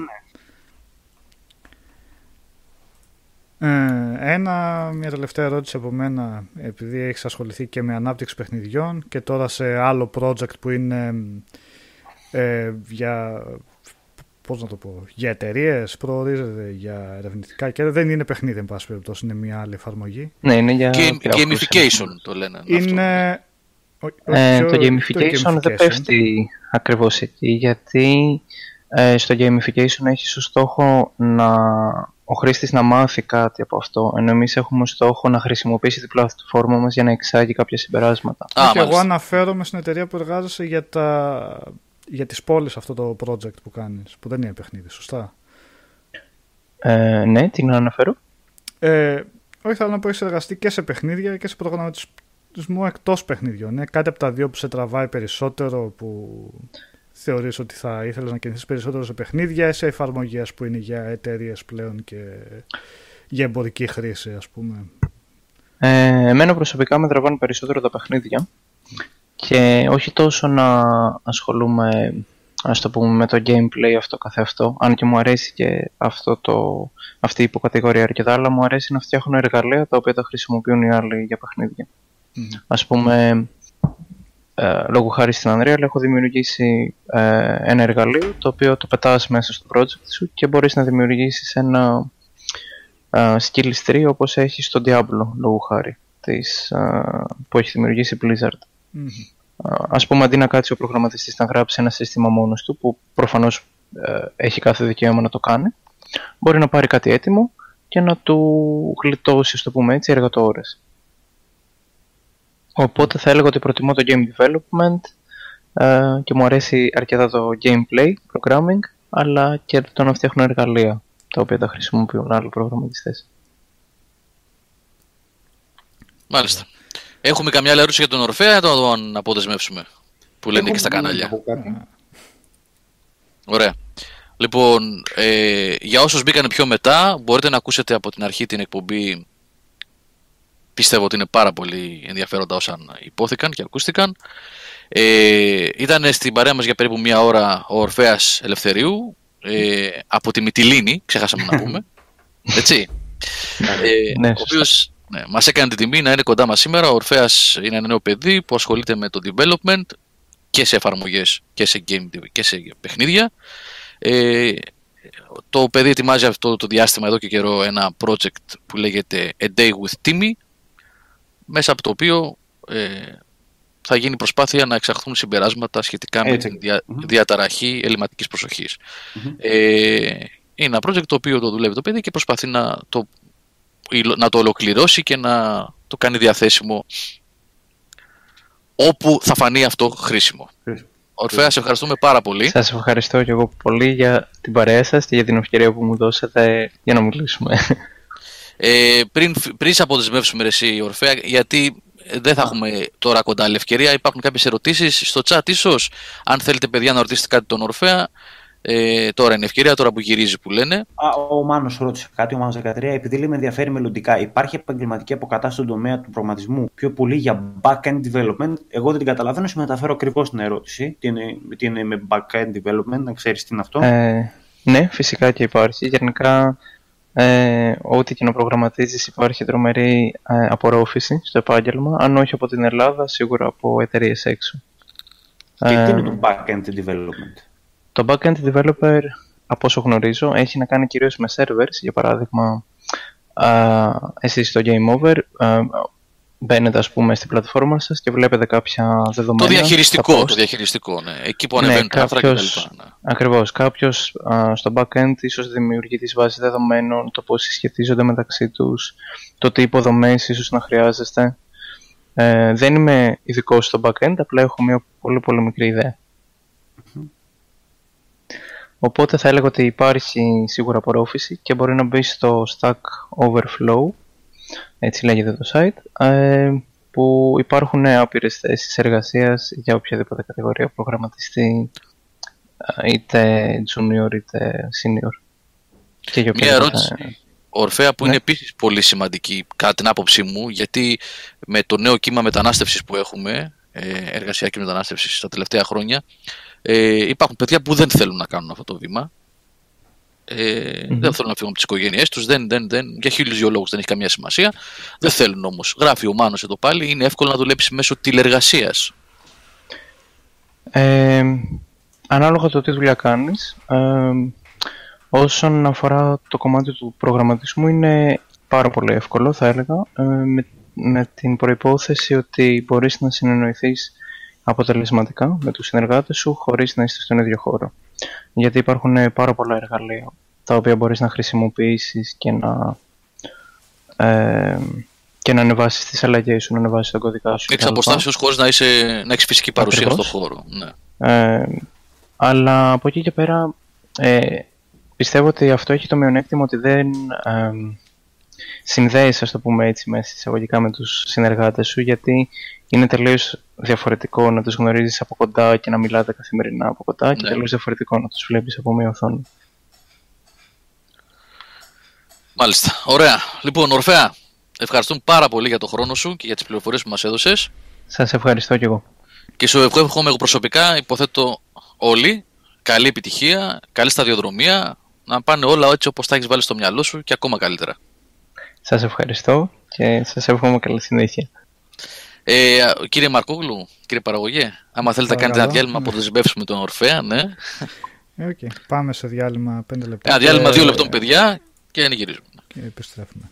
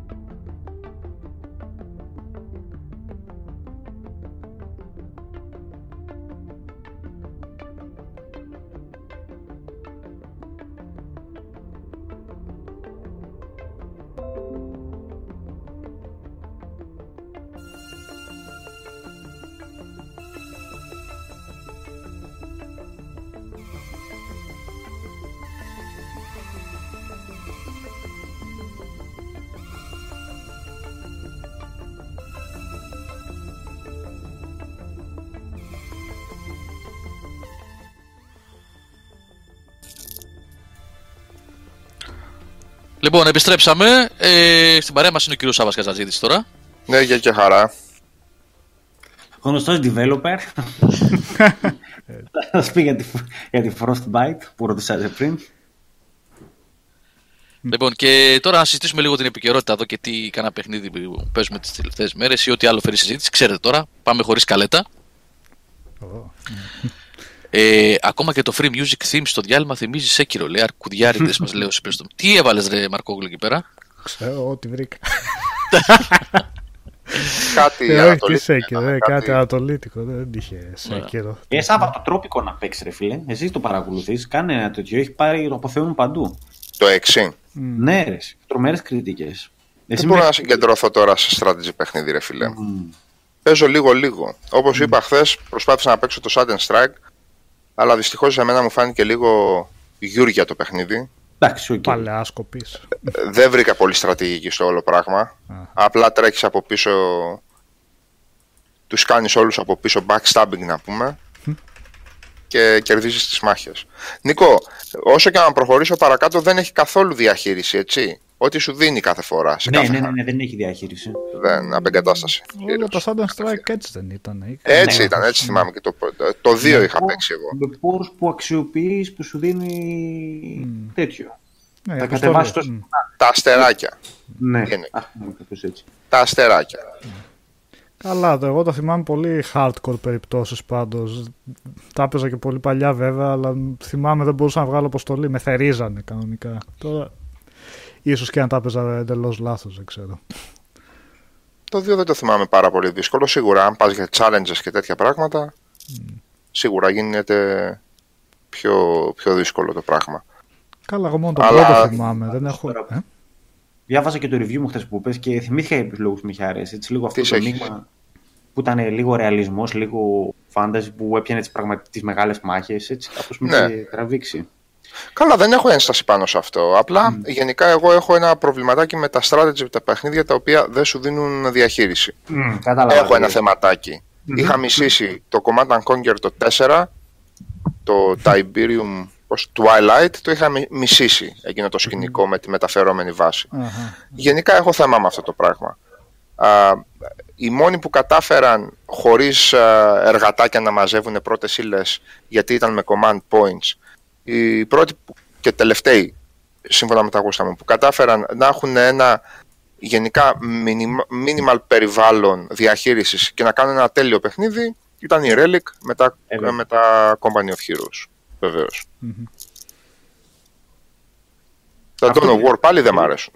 Κομπάνι of Heroes, ξέρω, αλλά μου πες αρέσουν. Κομπάνι of Heroes, ξέρω ότι σ' αρέσουν γι' αυτό οπότε. Αλλά Ναι. αυτό είναι το ένα, έτσι. Τι το ένα; Ε, το, μόνο- το πρώτο και το καλύτερο με αυτή την έννοια. Ναι, ναι. Και εκεί μιλάμε για βαριά στρατηγική γενικώς. Να παίζεις με τι. Δηλαδή, ρε Νίκο, πώς να σου το πω. Έπαιξα έξι μέχρι τώρα αποστολές με τους Γερμανούς. Διαχειρίζομαι. Για το Εκατοντάδες Company of Heroes μπαρμπαδάκια. τώρα. Σαν Έχω- μία μονάδα. Ναι, όχι μπαρμπαδάκια, εννοώ μπαρμπαδάκια, μπαρμπαδάκια, στρατιώτες. Ναι. Δεν μου έδωσε το παιχνίδι, δεν μου δίνει. Παιδιά, κάτι ακούγεται σαν, α, Τσίκι, σαν τσίκι. τρίψιμο. Ναι. Ένα τσίκι τσίκι, ναι. Δεν μπόρεσα να το διαχειριστώ. Είναι ψηλο, χαοτικό το gameplay. Δηλαδή, είχα, ε, στην, ε, είχα στο σύνολό μου μέσα ολμιστές. Ναι. Ε, δεν προλαβαίνεις να κάνεις κάτι με τους ολμιστές. Μέχρι να τους βγάλεις από το, από το μεταγωγικό, να τους στείλεις λίγο πιο πίσω, να τους στήσεις περίεργο fog of war, περίεργο line of sight γενικώς. Μμμ. Άλλες φορές μου λειτουργεί, άλλες φορές δεν, δεν μου λειτουργεί. Το pathfinding, ιδίως ό,τι αφορά το Το στήσιμο, Pathfinder είναι κακό. Το Pathfinder είναι κακό του παιχνιδιού. είναι τραγωδία και σου, Το Pathfinder είναι κακό. Ναι. Τώρα Το- δεν θέλω, προς Θεού έτσι, δεν θέλω να σου αποδομήσω το. Σου λέω τι στοιχεία μου έβγαλαν εμένα τον ντεκαβλέ της υπόθεσης και το Μμμ. αντιτουριστικό και μου, κα- με κάνουν να το παρατήσω. Μμμ. Δηλαδή μου δίνεις δύο ωραίους ολμιστές. Μου δίνεις. Πάω, Μίλαν. Ναι. Και το Φόρους, έτσι. Ναι. Και μου δίνεις πίστες οι οποίες έχουν μία κατασκευή του διαόλου το κέρατο. Να την κάνω τι; Δηλαδή να στείλω εκεί τον, τον, ε, τον Μίλαν να κάνει τι από εκεί πάνω; Με πολύ μεγάλα πεδία μάχης. Σε, σε, στην αντίθετη όχθη, στην αντίπερα όχθη, έμπαινε στο Company of Heroes και σε έβαζε ας πούμε σε ένα χωριουδάκι. Ή στα, στα περίχωρα μιας πόλης. κτίριο, εδώ τον σνάιπερ, εδώ το αντιαρματικό. Μου έδινε τώρα σε μια αποστολή που έκανα τώρα το Sudden Strike, μου έδωσε τέσσερα αντιαρματικά. Μμμ. Έφευγαν μπροστά τα τάγκ, τα αντιαρματικά έμεναν κάνα 400 μέτρα πίσω. Δεν είχε είναι να αυτό. στήσεις σε κάποιο σημείο να το. ήταν ένα γιούρια. Μπέστε και καταστρέψτε τα σημεία των, ε, της ρώσικης άμυνας. Μμμ. Χιλιόμετρα χάρτη για τα μπαρμπαδέλια.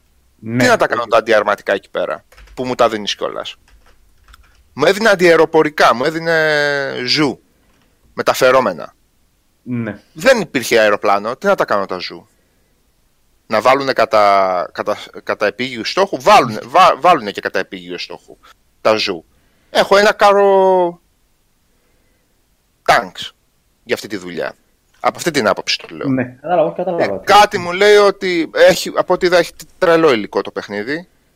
Πολλά campaigns, πολύ. γιατί έχει πολλά DLC μέσα και πολλά cam- campaign τα αρχικά και extra campaign από ό,τι είδα στα DLC. Αλλά. μ, δεν. Οκ, ρε παιδί μου, δεν σου κάτσε η στρατηγική, δεν σου άρεσε. Όχι, όχι. Ναι, ναι. Οκ, δεν- οκ, ναι. δεκτό, ναι, ναι, ναι. Και είναι και Ναι, πολλά τώρα ναι. τα. Τώρα θα, στο επόμενο θα πάω μάλλον στο, στο Grey Goo να δω τι γίνεται. Που δεν το έχω παίξει ποτέ.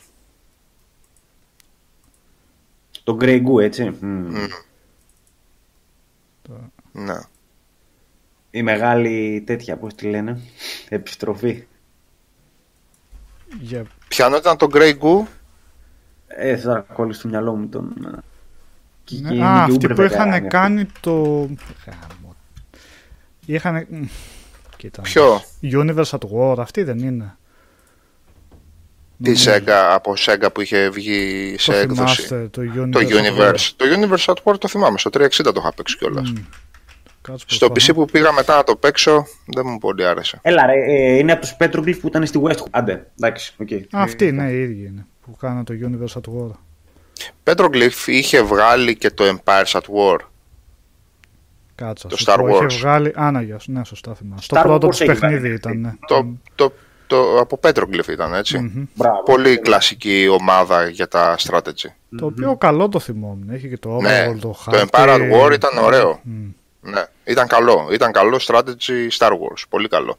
Έχουν βγάλει πολύ περίεργα και άγνωστα ονόματα για μένα. Guardians of Grexia, Graxia, πώς διαβάζεται, Mytheon. Το Τον Mythic Άρη θα ήταν θυμάμαι. σαν πιο, σαν πιο MMORPG που δεν πήγε καθόλου. Τι ήτανε; Δεν το θυμάμαι καθόλου. Α, τίποτα, τίποτα, τίποτα, τίποτα. Το Το- Outward το είδες εσύ;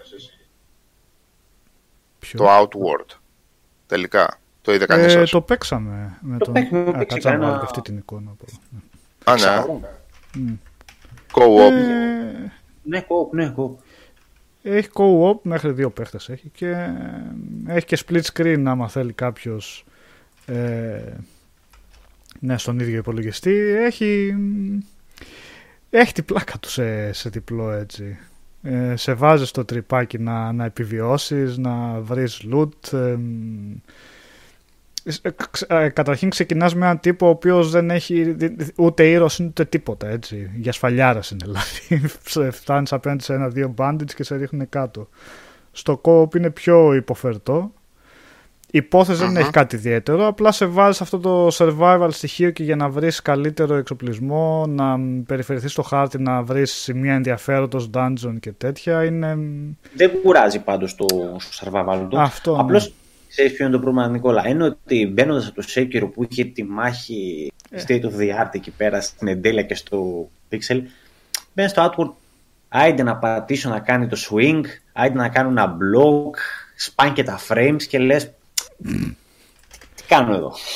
Ε, ναι, είναι καθαρό Αλγένεια, είναι, είναι τη Ε, προσπάθεια. είναι και ναι, είναι με real time, έχει και block και dodge, αλλά ξέρεις, είναι τόσο χοντροειδέστατο σε σχέση με αυτό που έχουμε παίξει 60 ώρες πιο πριν που λες τι κάνω τώρα; Ε, αυτό το κακό κάνουν αυτά τα παιχνίδια Κάνουμε τελικά. αυτό το κακό. Ε, Απλά- Κνούτι, οι διπλές μαϊμούδες είναι εύκολες. Η πρώτη μαϊμού είναι δύσκολη. Άμα μάθεις την πρώτη μαϊμού, τη δεύτερη τη βγάλεις πολύ εύκολα. Μμ. Πάρε λίγο firecracker εκεί πέρα να τρομάξεις τη δεύτερη τη μαϊμού και κοπάνα την. Ε, πέφτει και πιο γρήγορα ενέργεια. Γρήγορα, ναι, δεν είναι τίποτα. Αλλά βάλε firecracker άμα θες. Αυτό είναι το, το κολπάκι. Τρομάζουν τα ζώα και κάθεται σταναρισμένη 3 δευτερόλεπτα. Το Outward είναι ένα από τα λίγα παιχνίδια που έχουμε για review το επόμενο διάστημα. Έχουμε πέσει σε πολύ άσχημη φάση. Δεν υπάρχει παιχνίδι για να κάνουμε δουλειά. Ε, Και θα αργήσει και Ε, ακόμα το review, γιατί χρειάζεται και θα συντονισμός αργήσει. για το co-op. ναι, Ε, θα θέλω να αργήσει πω, εκεί είναι η πραγματική το αξία θέλω στο co-op. Οπότε, ναι. Και είναι και Ναι, μεγάλο θα το αργήσει. παιχνίδι από μόνο του. Ναι. Θα αργήσει γιατί έχει ο Νικόλας κιόλας και το Days Gone που πρέπει να παίξει. Ε, το έχουμε πάρει από την προηγούμενη εβδομάδα. Ε, σε webcast δεν θα μιλήσουμε τελικά για αυτό έτσι όπως πάει, δεν το βλέπω. Γιατί; Και τι εννοείς; Ε, γιατί σήμερα δεν μπορούμε να μιλήσουμε γιατί έχει εμπάργκο. Τη Μεγάλη ακόμα Δευτέρα. υπάρχει μπάρκο. Ναι, ναι. Και τη Μεγάλη Δευτέρα, ε, την επόμενη Δευτέρα δηλαδή, θα, πάλι δεν μπορούμε να μιλήσουμε γιατί έχει εμπάργκο. Και αφού γράψει ο Νικόλας με το καλό, βγει το κείμενο στην ώρα του ε, την Πέμπτη. Θα είναι Δευτέρα του Πάσχα. Ακριβώς. Τη Μεγάλη Πέμπτη δηλαδή θα βγει το κείμενο, το μεσημέρι. Κάνουμε ένα stream, ε, και μιλήσουμε πάνω στο stream σε αυτό. Σιγά. Ε, το πολύ πολύ αν μπορεί ο Νικόλας να κάνει ένα stream εκεί τη Μεγάλη ναι. Πέμπτη, Ε, θα τη Μεγάλη κάνουμε. Παρασκευή, ναι. Οπότε δεν θα, δεν θα κάτσει δηλαδή, δεν θα ταιριάξει για να το σχολιάσουμε αυτό. Και δεν μπορούμε να πούμε και τώρα τίποτα βασικά, έτσι. Ναι.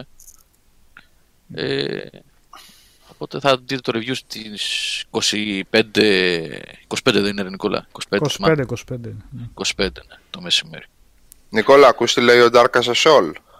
Τερμάτισε το μέτρο, παιδιά, είναι φανταστικό. Ακούς Νικόλα, που του βάλες, που του βάλες, πόσο του βάλες. Πέντε του βάλα.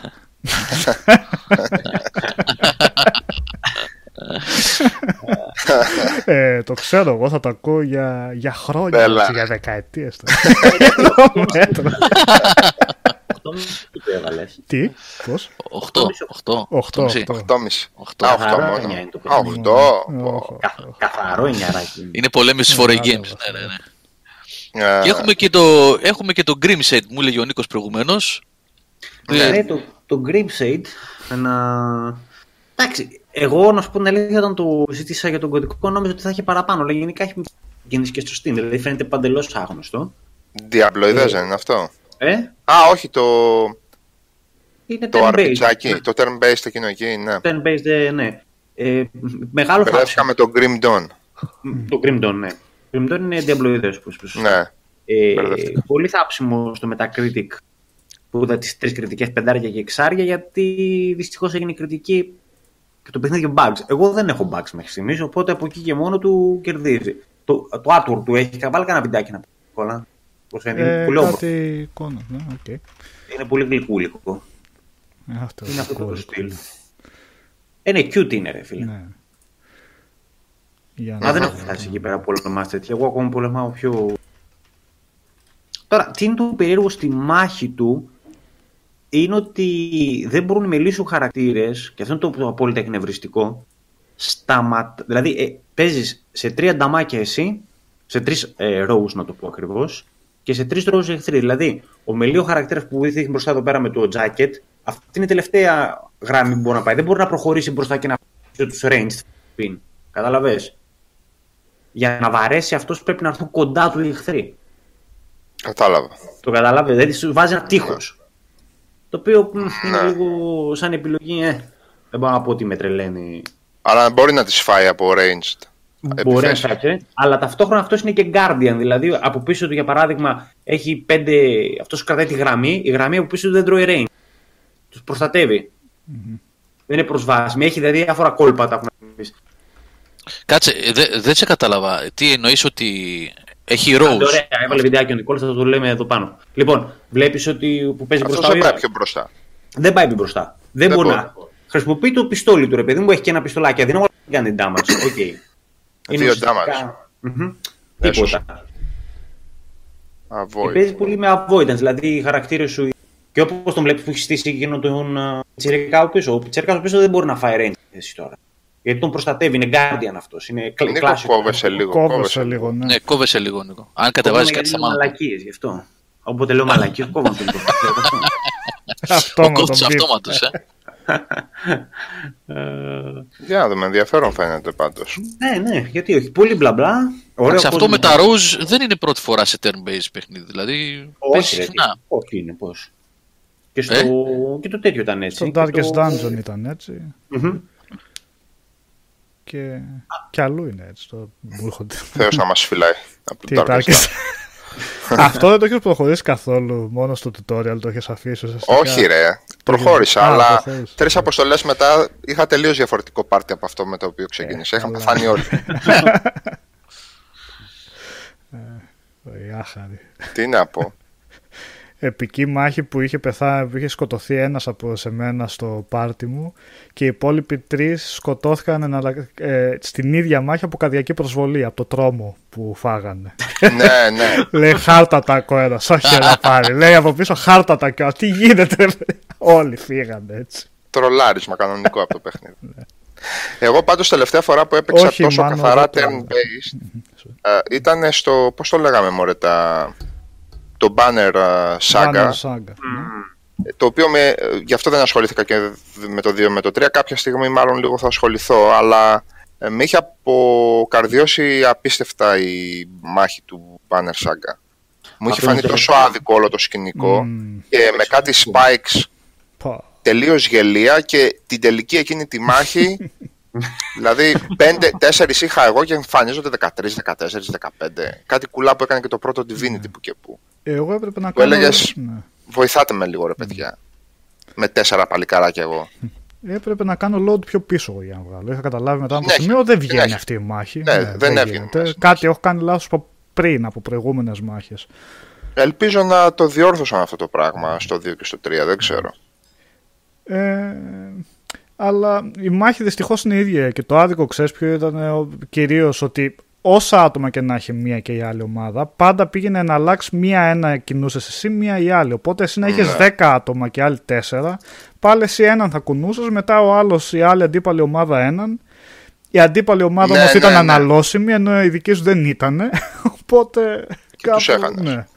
Και τώρα να έχεις 10 άτομα και να είναι δύο οι εχθροί και να σου κάνουν πάνω χτυπήματα, λες κάτσε ρε, να πάρει. Να. Απλά από ό,τι διάβασα, επειδή και αυτοί που το φτιάξαν ήταν να τις Bioware άτομα, ε, το Saga αυτό που λέει τριλογία, από ό,τι έχω διαβάσει το κρατήσαν πολύ καλά. Δηλαδή περνούσαν οι επιλογές σου, περνάνε οι επιλογές σου σε όλα τα επεισόδια. Και είναι τι- το στυλ του Mass Effect της τριλογίας, ότι ξέρεις, υπάρχει μια συνέχεια στην περιπέτειά σου με τις, επιφ- με τις αποφάσεις που παίρνεις. Ε, καλά, δεν ήταν και 20 ώρα, 10 ώρα παιχνιδάκια, κι αν ήταν 10 ώρες. Μόνο πόσες 10 ήταν ώρες. τα πανεριστάκια. ρε. Παραπάνω Κάπου πρέπει Το να πρώτο, ήταν, το ναι. πρώτο παραπάνω από 10. Καλά θυμάμαι και εσύ. Κάτσε να Πώς δω. για άλλο Στο το είχα Steam το παίξει; είχα αυτό. Κάτσε να σου πω πόσο έχει γράψει. Εγώ PC το είχα παίξει. Ε, δεν υπάρχει παιχνίδι που μπήκα με μεγαλύτερη κάβλα, γιατί γενικά εγώ με τα turn based έχω... είναι από τα πολύ αγαπημένα μου. είδη. Μ' αρέσει γιατί 18 ώρες είχε γράψει. Ναι. Sorry, ναι. Στο πρώτο. Ναι, στο πρώτο. Ε, πες Wow. 16 γιατί μπορεί να ήταν ανοιχτό, δεν ξέρω εγώ τι. Άσχημα. Καλά, ρε. Τέλος πάντων. Ε, Νίκο, τι έλεγες; και με ξενέρωσε φούλ. Με, με εμένα, δηλαδή παρά το είπαμε και στο Light District, γιατί εντάξει, μια μεγάλη κυκλοφορία, αφού δεν κάναμε review, πρέπει να το αναφέρουμε κάπου. Δεν, με, έχει ξε- με ξενέρωσε εξ αρχής το παιχνίδι. Δεν μ' άρεσε σχεδόν καθόλου τρόπο. Ποιο Νικό; Το Banner Saga καθόλου. Α. Ενώ ήταν ωραίο το artwork και αυτά. Και έχεις, με τα... Έχω πολύ soft spot για τα, για τα turn based μας, πάρα πάρα πολύ. Αντίθετα, όπως στο Sekiro που χάνω, σε αυτά δεν χάνω γιατί κάθομαι, σκέφτομαι και τα πάω καλά. Ενώ στα άλλα που πρέπει να περάσουν τα γέρικα χέρια μου και το. Υπάρχει θέμα. χάνω 50 φορές το τελευταίο boss και κοντά μου φάω την οθόνη. Είχα δαγκώσει. έχω κάψει. Άμα δεις, έχω μια σειρά από καμένα πίξελ πάνω δεξιά στην οθόνη μου γιατί δάγκωσα. Μέρα. Ε, Ο Τίκη Λούτζι, έλα, τα σου γιατί σήμερα μου είσαι στην επί. Ελπίζω από αγάπη. Όλο με τρολάρι σήμερα. Ε, τι άλλο. Ε, Να και το πούμε πάλι λίγο παρά- γιατί. Α, και έλα, το- ναι, Νίκο. κάτι που είπε Ένα παιδί που σχολίασε πριν που είπε για το Frostpunk. Έχεις πολύ δίκιο στο που έγραψες. Απλώς δεν θα διακόψω το- τον Νικόλα που μιλούσε εκείνη την ώρα. Όντως κάθε σου απόφαση για το τι θα κάνεις μετά, με τρόμο και με φόβο που όλοι το καταλαβαίνουν αυτά. Και ο, το Battle Brothers που να παίζει είναι εξίσου δύσκολο με το Darkest Dungeon, μη σου πω και πιο δύσκολο.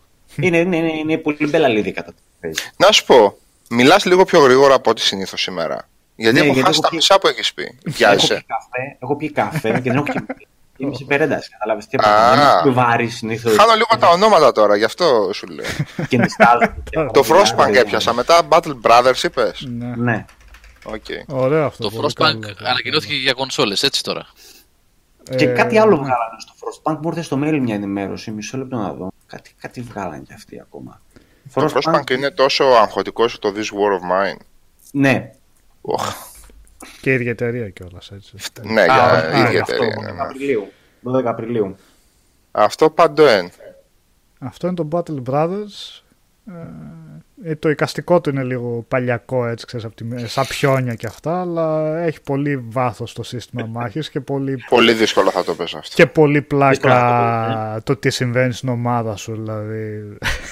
Θα φεύγουν κεφάλια χέρια από τους κατακαημένους Το όλους. λέγαμε δηλαδή. την άλλη Ναι. μέρα, τι γέλιο. Πιο αναλώσιμοι δεν γίνεται, εντάξει. Δηλαδή. και τους στρατολογείς όλοι καμένοι είναι, έτσι. Πας στα χωριά. Αυτού του λείπει ένα πόδι. Ε, πάρε δέκα χρυσά και έλα και εσύ. Θα σε βάλουμε μπροστά με ένα τσεκούρι και ό,τι καταφέρεις έτσι. ναι. Φόντερ εδώ. ναι, κανονικά. Τον παίρνεις τον άλλο ζητή, το γιο του ξενοδοχού. Να, θα πάρει ένα κράνος, πάρει ένα τσεκούρι και κάτσε μπροστά να σε φάνε τα όρκα. να προστατέψουμε τους uh, καλούς μαχητές του. Ναι, Βάζει και επιβιώσουν. ναι.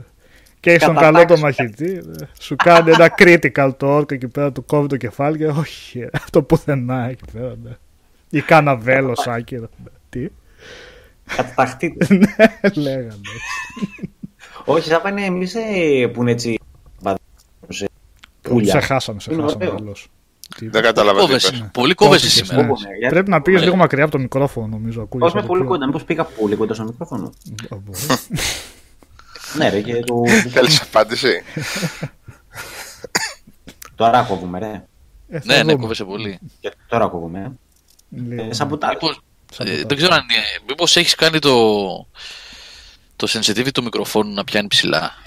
Έχω Δεν το ευαίσθητο βλέπεις λίγο. μικρόφωνο.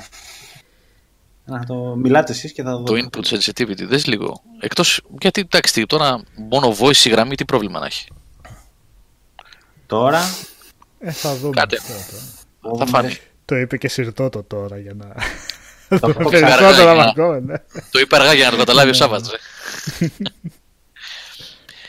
λοιπόν, ε, τι, πείτε άμα θέλετε γιατί, τι να, τι να πείτε. Η Focus έκανε κάποιες ανακοινώσεις τις προηγούμενες μέρες. Συνεχίζει τη συνεργασία με την Dontnod που μας είχε πει ο Μπράβο, Σάββας. μπράβο. Πολύ καλά κάνει. Του άρεσε του, το Vampir, του Σάββα. Όχι του άρεσε του Σάββα του Βαμπύρ, το Βαμπύρ ήταν καλό. Άσε Ε. τι έκανε ο Σάββας. Το Βαμπύρ ήταν πολύ καλό. ναι ρε, του άρεσε και μας είπε ότι είναι πολύ καλό αυτό. ναι, είναι πολύ καλό παιχνίδι. Το Vampire είναι εξαιρετικό παιχνίδι και τα δύο διαφορετικά playthrough που έχει ανάλογα με το τι δρόμο θα διαλέξεις αξίζουν τον κόπο να τα παίξεις. Δηλαδή που- δεν παίζεις δεύτερο playthrough με τις άλλες επιλογές τις βαμπυρίσχες ή τις μη βα- βαμπυρίσχες από αγκαρία. Βλέπεις άλλα πράγματα, παίζεις άλλο παιχνίδι. Αυτό πώς το βγάζεις Σάββα το σημείο με τις επιλογές, ε, το New Game Plus ή... Καταλαβα... Όχι, όχι, όχι. Α, από την αρχή του παιχνιδιού σου δίνει σχεδόν ξεκάθαρα εάν θα είσαι τυπικό βαμπύρ που θα τρως όποιον βρίσκεις μπροστά σου. Το έγραφα και στο, στο review. Και θα είσαι και Ή overpowered. αν θα προσπαθήσεις να αντισταθείς σε αυτή τη φύση. Βέβαια μπορείς να πας και με μεικτή συνταγή. Μμμ. Αλλά το πολύ ωραίο, έτσι για να το ξαναφρεσκάρουμε λίγο, το πολύ ωραίο που έκανες σε αυτή την περίπτωση το βαμπύρ ήταν ποιο; Ότι αποφασίζοντας ο γιατρός, δεν θυμάμαι πώς τον λέγαμε, να είναι το τυπικό βαμπύρ και να τρώει κόσμο, κακούς ακόμα και καλούς ε, NPCs, σου έδινε πάρα πολύ XP. Απευθείας, γρήγορα. Οπότε μπορούσες πολύ εύκολα εξ αρχής, σαν κακό βαμπύρ που τους ρουφούσες όλους του, το αίμα, να ανεβάζεις ε, τα, abil- τα abilities.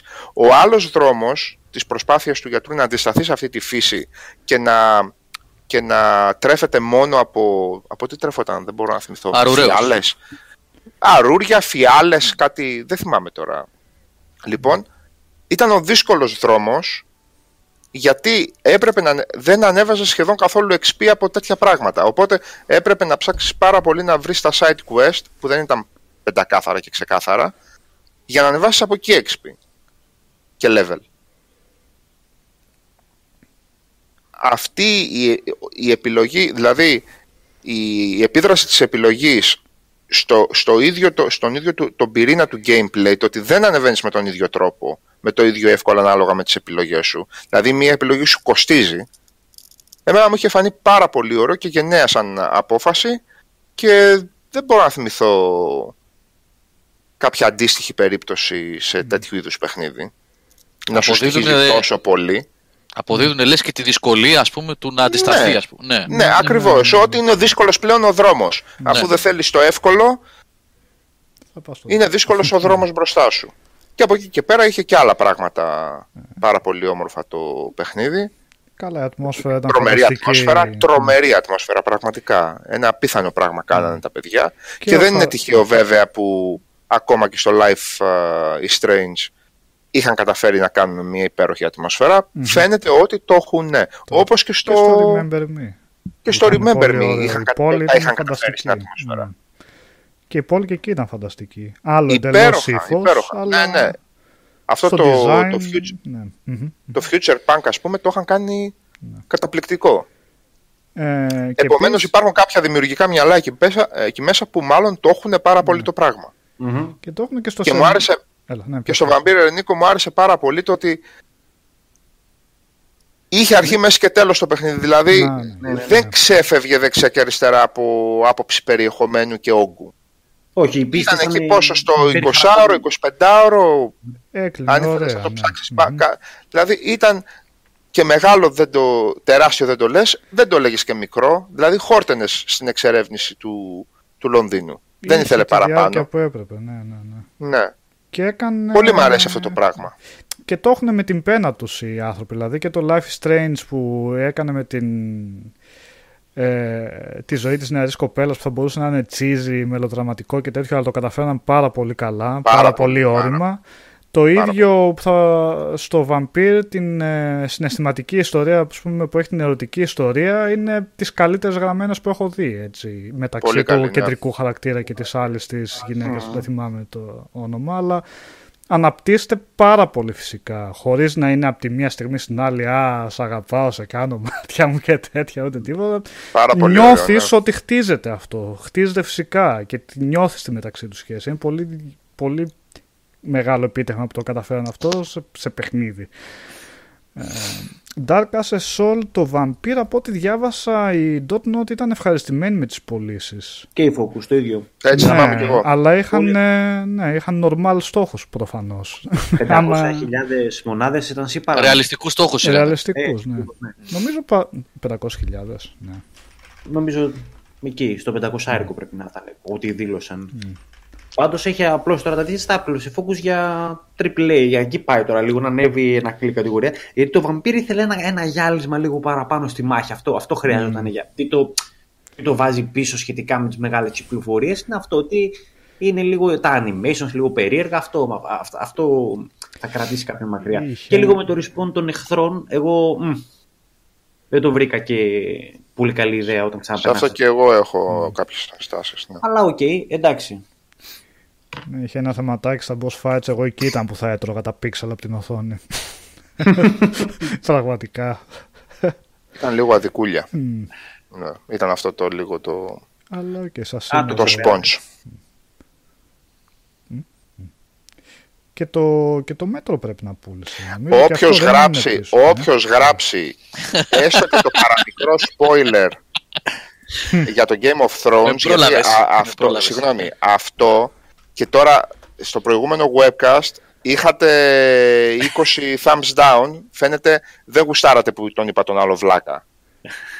Αυτός που θα γράψει ε, spoiler επειδή θα το κάνει από άσχημη τρολιά θα Όχι. φάει κανονικότατα τον πάνε εδώ και θα τον ψάξω να τον βρω ποιος είναι στο site Θα το μπανάρει και από εκεί. θα τον μπανάρω ακόμα και όταν γίνει το site, έτσι.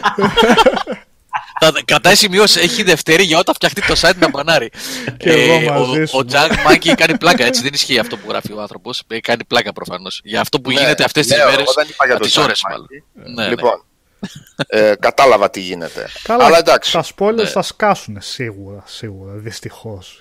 Να κρίμα να πεθάνει λίγο το πρωτοβουλίο. Άρχισε αυτό τις πλάκε. Καθένα το δικό. Παιδιά, είναι απίθανο πάντως αυτό που συμβαίνει. Ε, άνοιξα λίγο YouTube ε, για άλλα πράγματα εντελώς.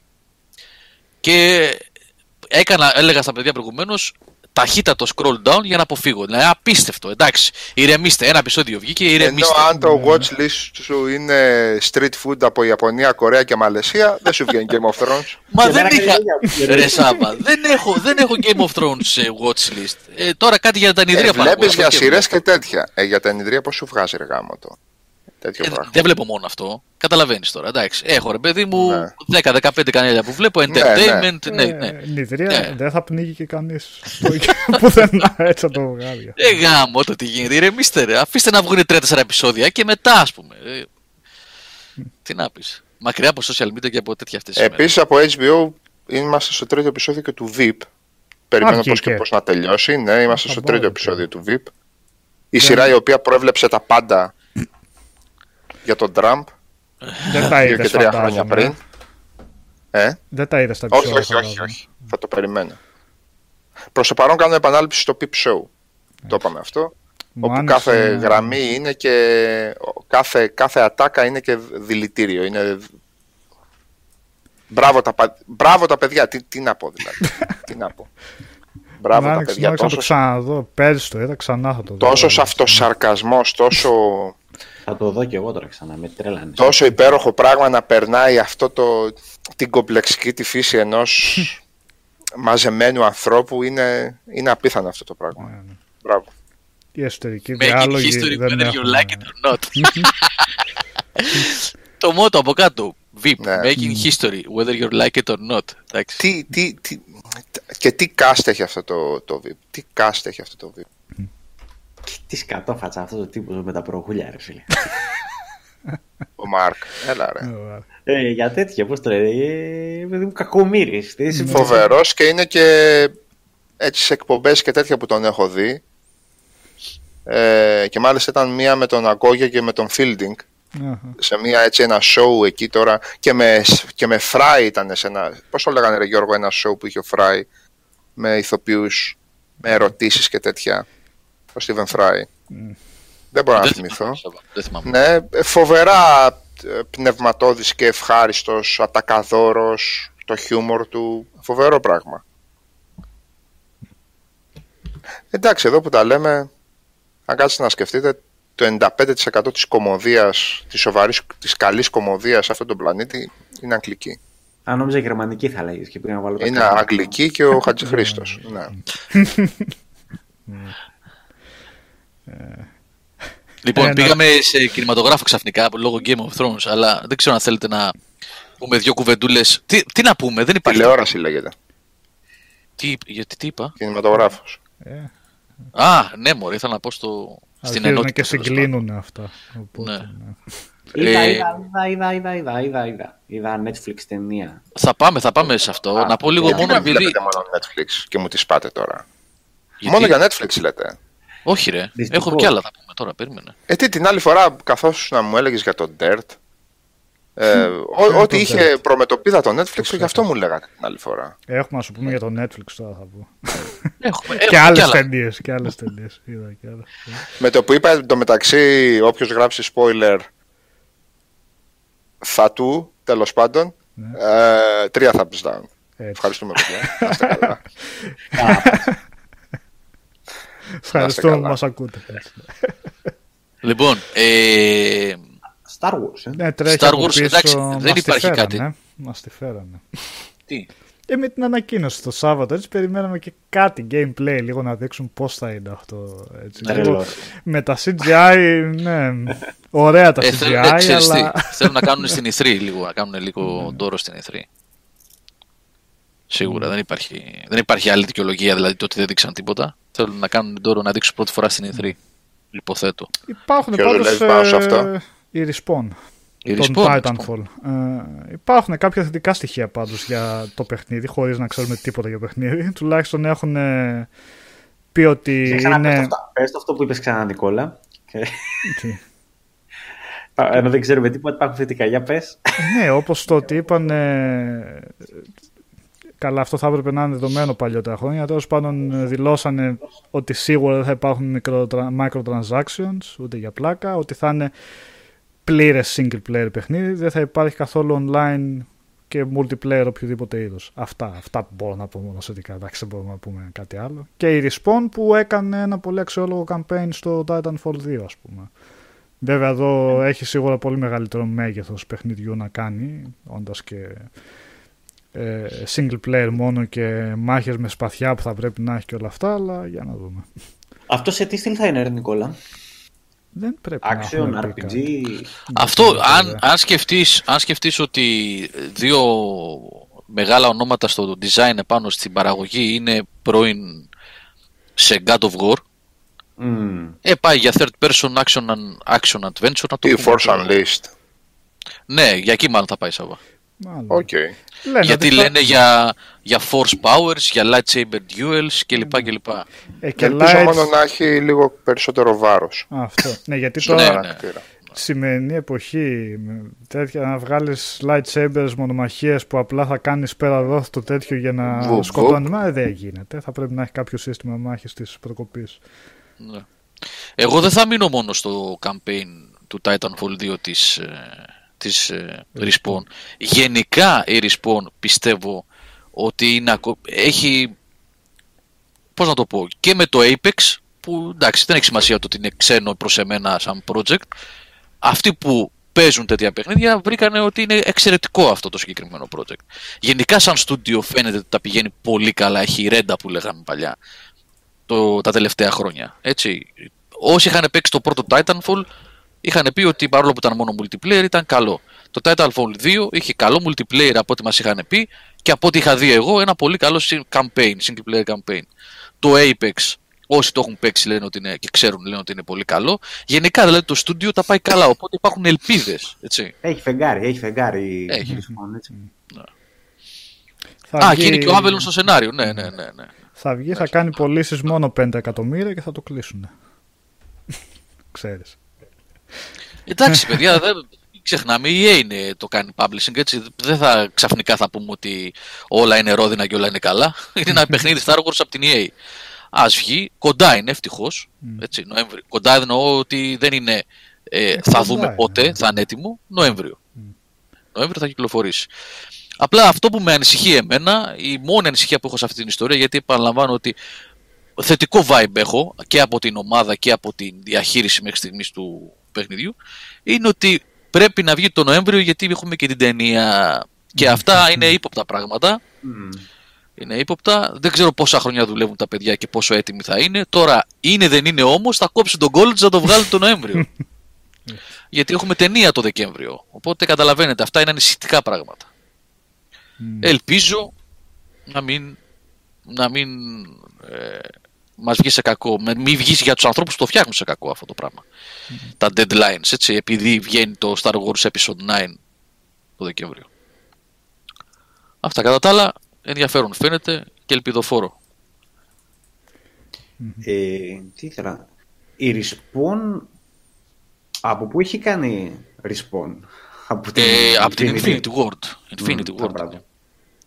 Ήταν Call of Duty. ουσιαστικά όταν έχουν παρελθόν αυτοί. Αυτοί ήταν στην EA παλιά. Φτιάχνανε Medal of Honor. Τα τσουγκρίσανε με την EA και φύγανε και πήγαν στην Activision και φτιάξαν την Infinity Ward. Δηλαδή ο Vince Ζαμπέλα και οι υπόλοι- άλλοι δύο ήταν. Δεν θυμάμαι τα ονόματά τους. Συγγνώμη Ο γι' αυτό. West. Ο West. είναι. Δεν είναι. West Zabella. Νομίζω, νομίζω ναι, ναι, ναι. Λοιπόν, ε, τα τσούγκρισαν με την EA, πήγανε στην Activision για να φτιάξουν ε, τη σειρά, και φτιάξαν τη σειρά Call of Duty. Ε, κάποια στιγμή έγινε, ε, ολοκληρώθηκε ο κύκλος, τσακώθηκαν με την Activision, τους απολύσανε από την Activision βασικά, φύγανε με άσχημο τρόπο, ο Ζαμπέλα και οι άλλοι δύο, και ξαναγύρισαν στην EA, φτιάξαν τη Respawn, η Infinity το όνομα δηλαδή έμεινε στην Activision, και φτιάξαν τη Respawn, γύρισαν στην EA ε, ουσιαστικά σαν third, second party, συγγνώμη, δηλαδή αποκλειστική συνεργασία, αλλά δεν ανήκαν ακριβώς στην EA στην αρχή, τώρα πια τους έχει απορροφήσει. Ε, και φτιάξανε τη Respawn και ξεκίνησαν το πρώτο τους project, ήταν το Titanfall, το πρώτο. Έτσι. Ε, στη συνέχεια, νομίζω πριν από κάνα χρόνο, 1,5 απορροφήθηκαν από τη, αν θυμάμαι καλά, από την EA πλήρως, έγινε εσωτερικό στούντιο δηλαδή.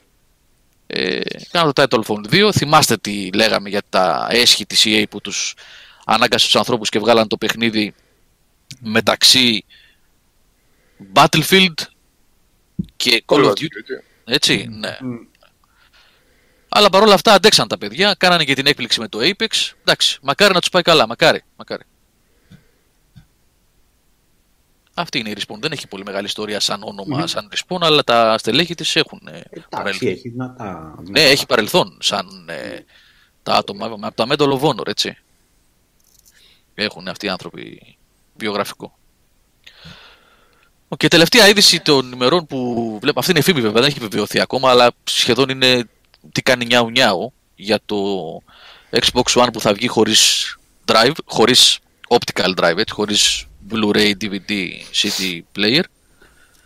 Έτσι, από ό,τι κυκλοφορεί σε πολύ μεγάλα μέσα. Θα υπογλώσει στον Amiga. Ναι. 7 Μαΐου στα 2.29. Όλοι λένε ότι το 2.29 είναι νομίζω πάνω από το ψυχολογικό όριο για ένα diskless Xbox One, αλλά εντάξει. Πρέπει να δούμε το τελικό, την επίσημη ανακοίνωση και να δούμε αν όντως θα είναι. S. S, ναι, ναι, ναι, δεν είναι X. Ναι, ναι. S είναι. Ε, με τρία παιχνίδια ε, Minecraft, ε, Forza Horizon 3 και όχι το 4 και, και Sea of Thieves. Sea of Thieves ε, στα 2.29 από ό,τι λένε είπαμε δεν είναι επίσημο ακόμα αυτό έτσι παιδιά. Νομίζω όμως ότι αν κυκλοφορήσει 7 Μαΐου που έγινε το leak από Insider ε, ε, πολύ σύντομα θα, γίνει, θα υπάρξει κάποια ανακοίνωση. Έχουμε και, και αν ανακοινωθεί και premium subscription, αυτή που Θυμολογείται. Αυτό τι είναι, το, το πάτσε ενταλικά. το καινούργιο Xbox. Έχουμε αποκλειστικές πληροφορίες. Σαν το... Και έχω και για το diskless, έτσι. Υπάρχει και τέτοιο.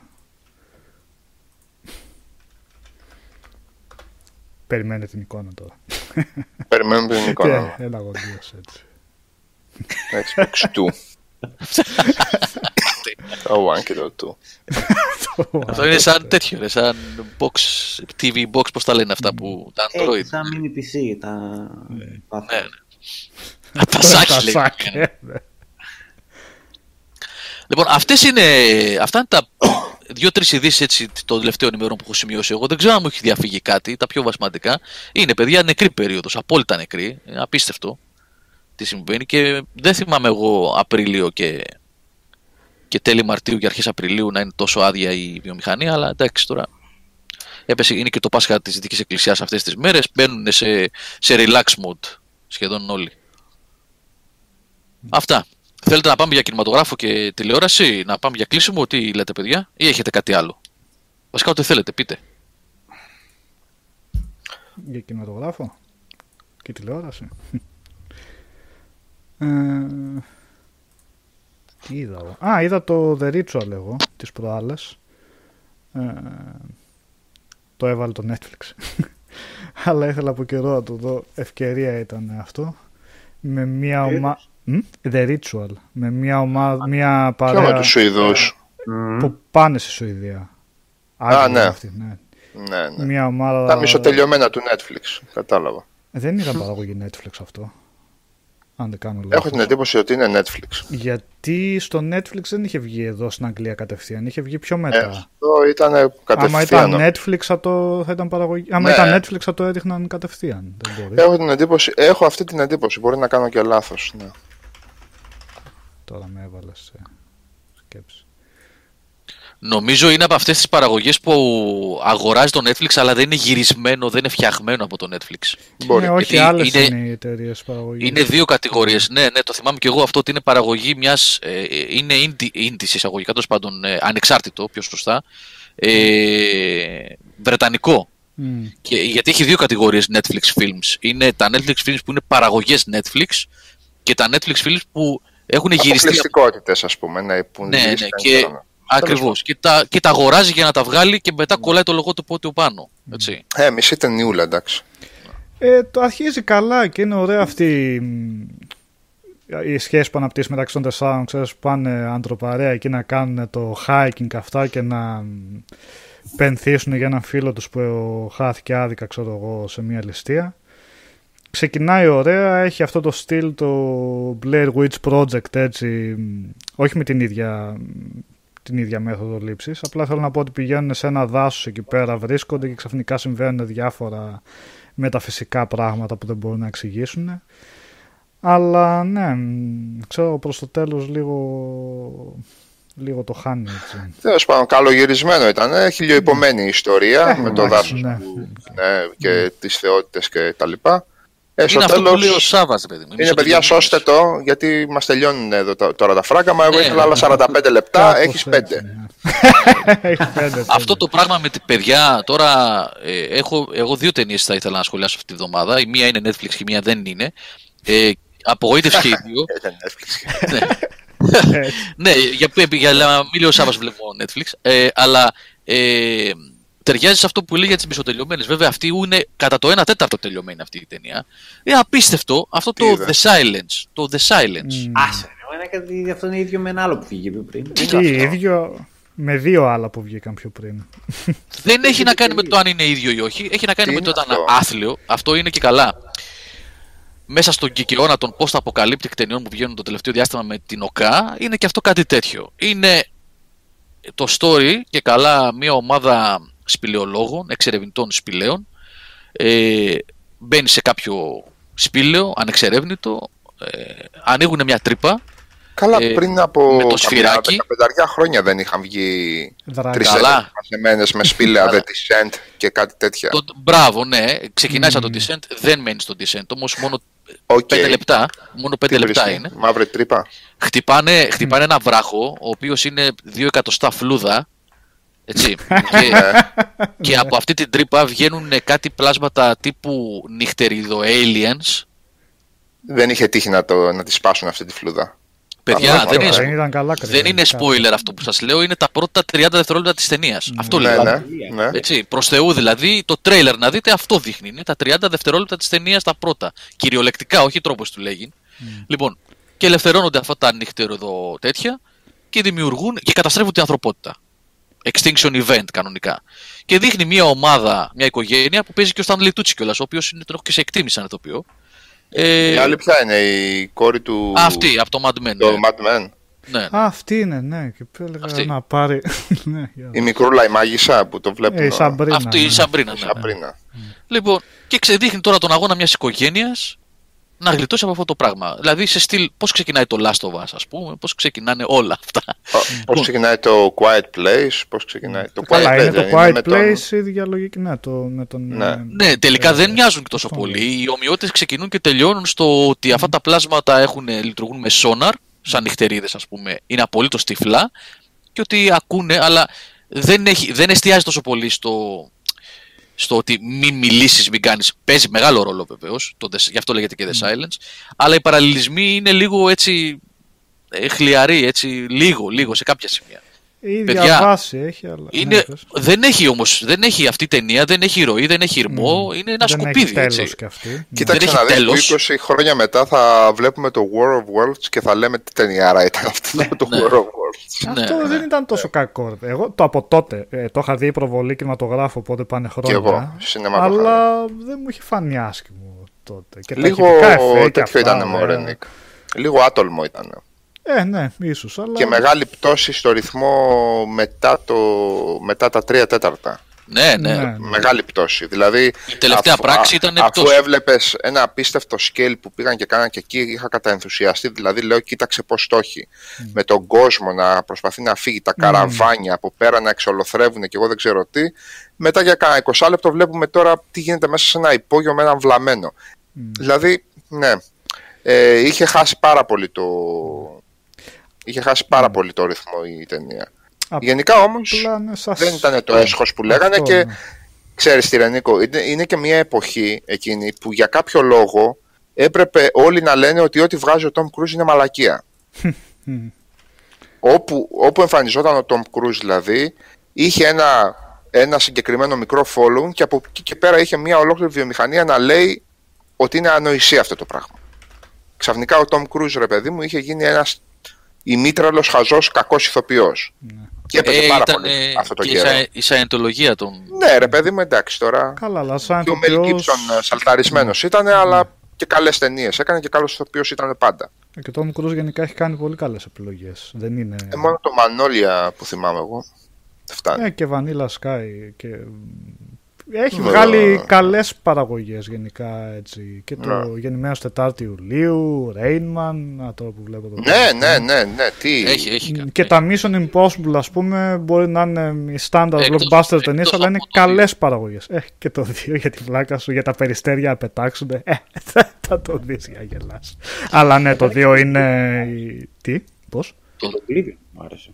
ποιο, δεν- Ναι, και το Oblivion. Και εμένα μου Το άρεσε. Oblivion. Α, Μ' άρεσε αρκετά να μπορώ να πω. ναι, ε, όχι, καλό ήταν. Και η Μούμια, πολύ ωραία ταινία. Καλά, εντάξει, τι ήταν αυτό. Δεν Η την είχα Βαλκυρία δει. δεν έχω δει τώρα που λέτε για Tom Cruise, αν λέει τίποτα. Επιχείρηση Βαλκυρία. Ε, καλό ήταν, έτσι.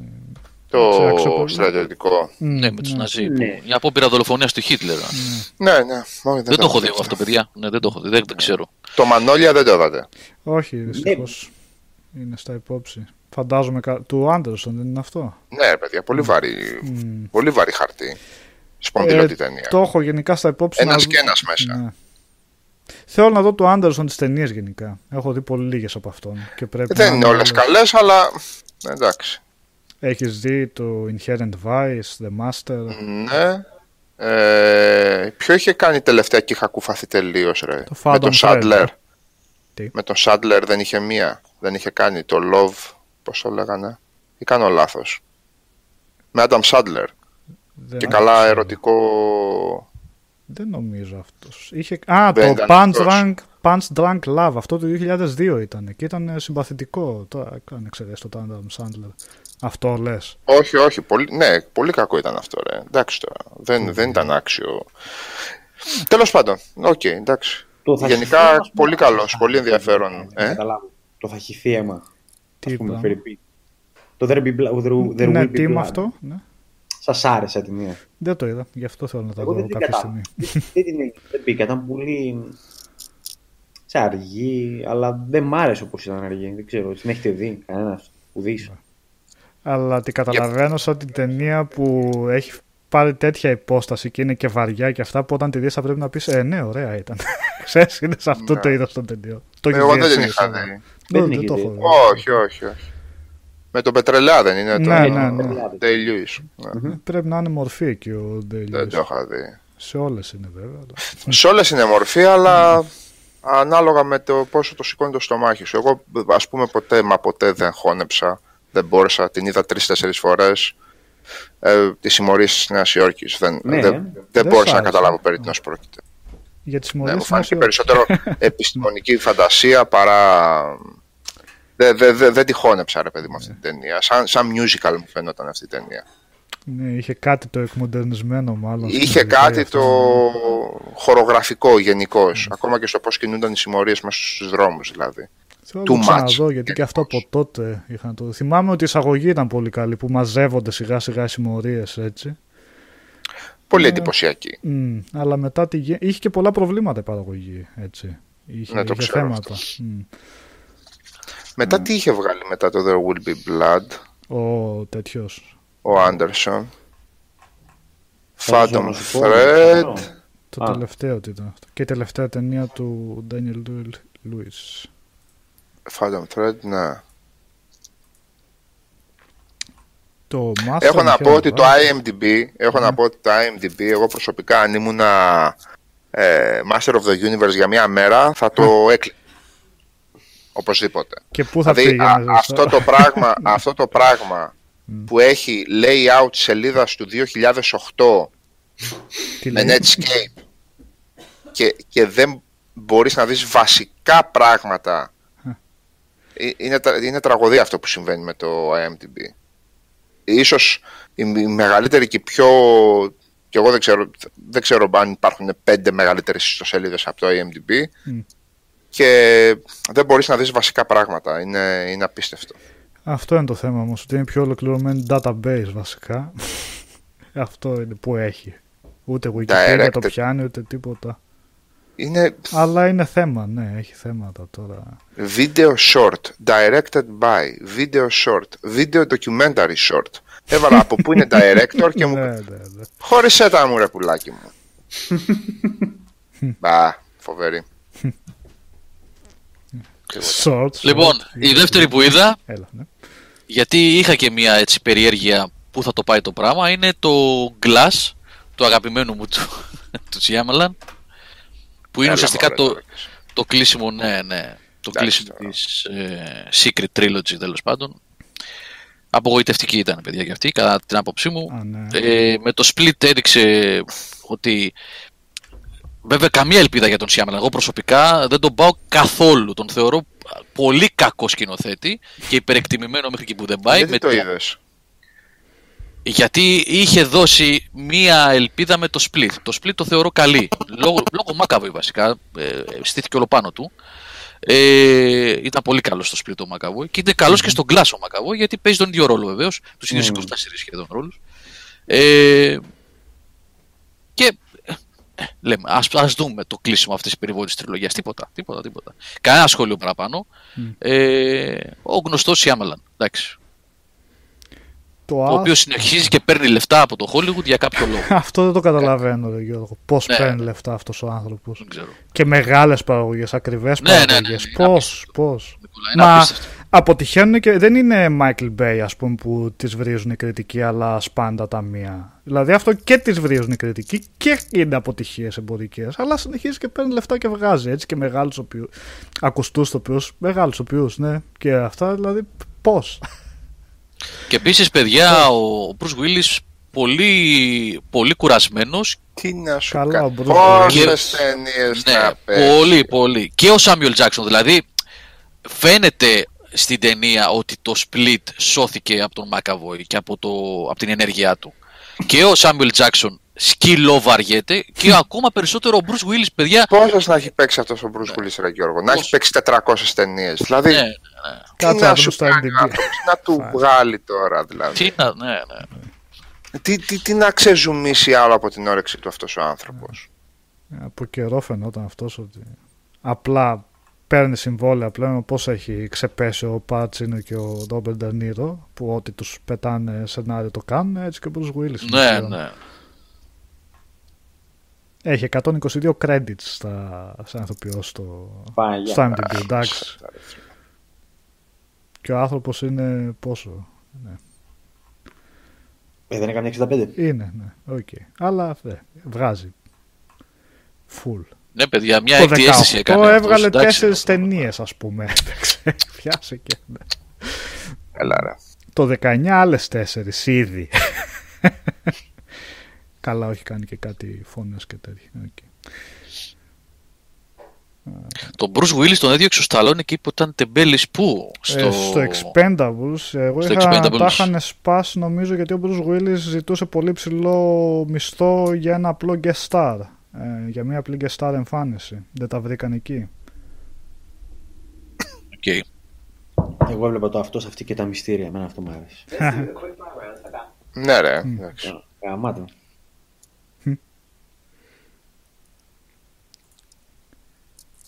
Ωραία. Ε, Πείτε Εγώ το λοιπόν. Ερεμεντάρι, Νίκο. Γιώργο, που μου Ποιο; άρεσε το Ερεμεντάρι. Α, σου άρεσε τελικά το ρεμεντάρι. Μα έτσι παραμυθάκι Ναι. horror.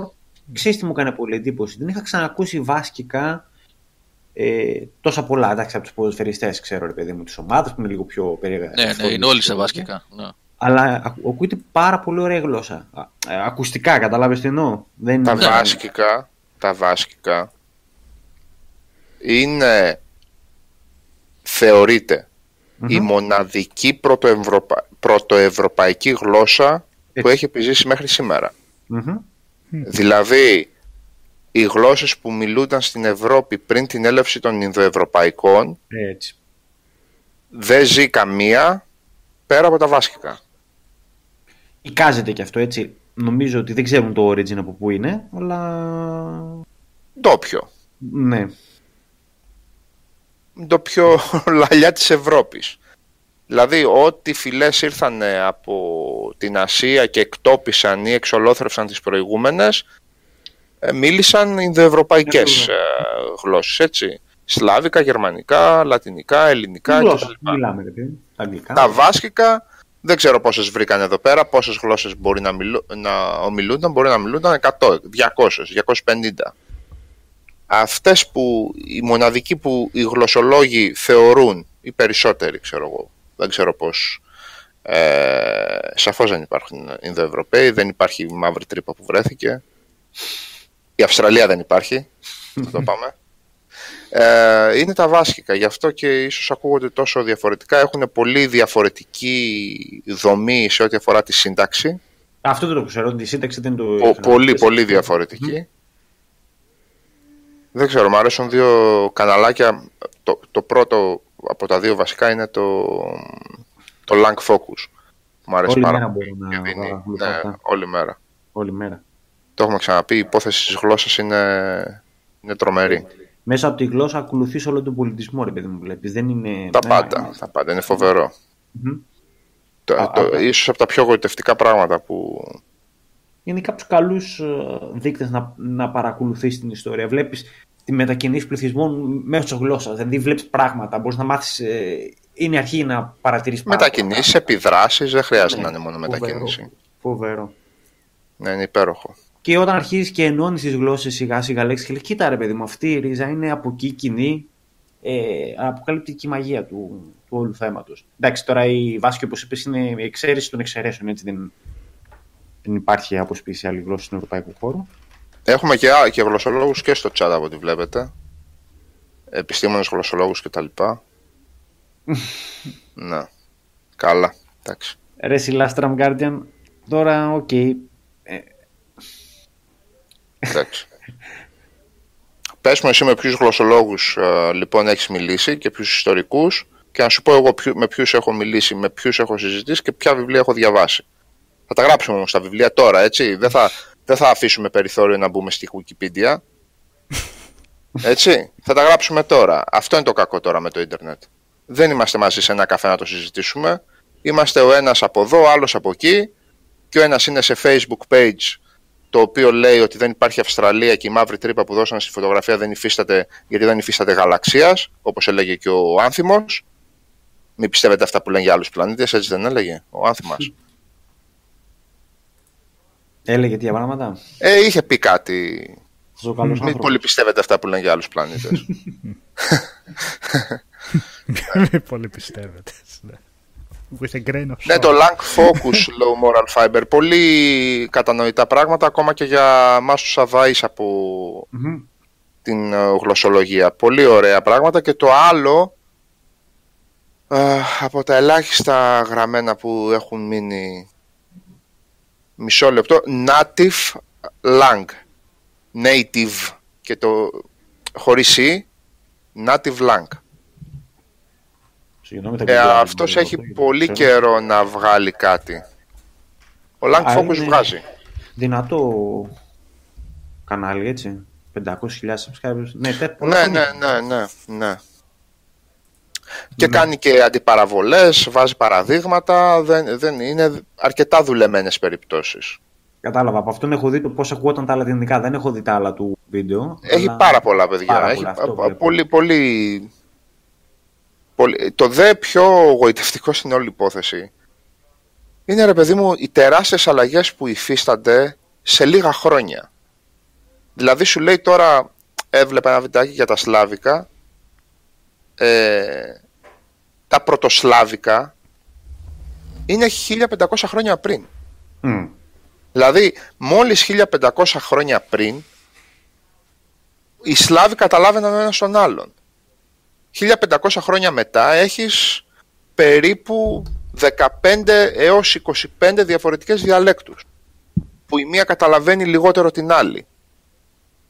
Είναι 1500 χρόνια, δεν είναι... Επίσης, από αυτές τις ε, θεωρίες συνωμοσίας ότι υπήρχαν ιδοευρωπαϊκές γλώσσες και τα λοιπά, παιδιά, ξέρετε, ε, μπο- μπορούν να προκύψουν και πράγματα για τα οποία αυτοί που λένε ότι είμαστε περήφανοι για την Ελλάδα και τα λοιπά μπορούν να νιώσουν περήφανοι. Εγώ αυτά δεν τα πολύ καταλαβαίνω, αλλά για αυτούς που νιώθουν περήφανοι, που θέλουν να, νιώθουν, να βρίσκουν λόγους να νιώθουν περήφανοι, ρε παιδί μου, μέσα από το, τη γλωσσολογία υπάρχουν πάρα πολλοί λόγοι για τους οποίους μπορείτε λοιπόν να νιώθετε πε- περήφανοι.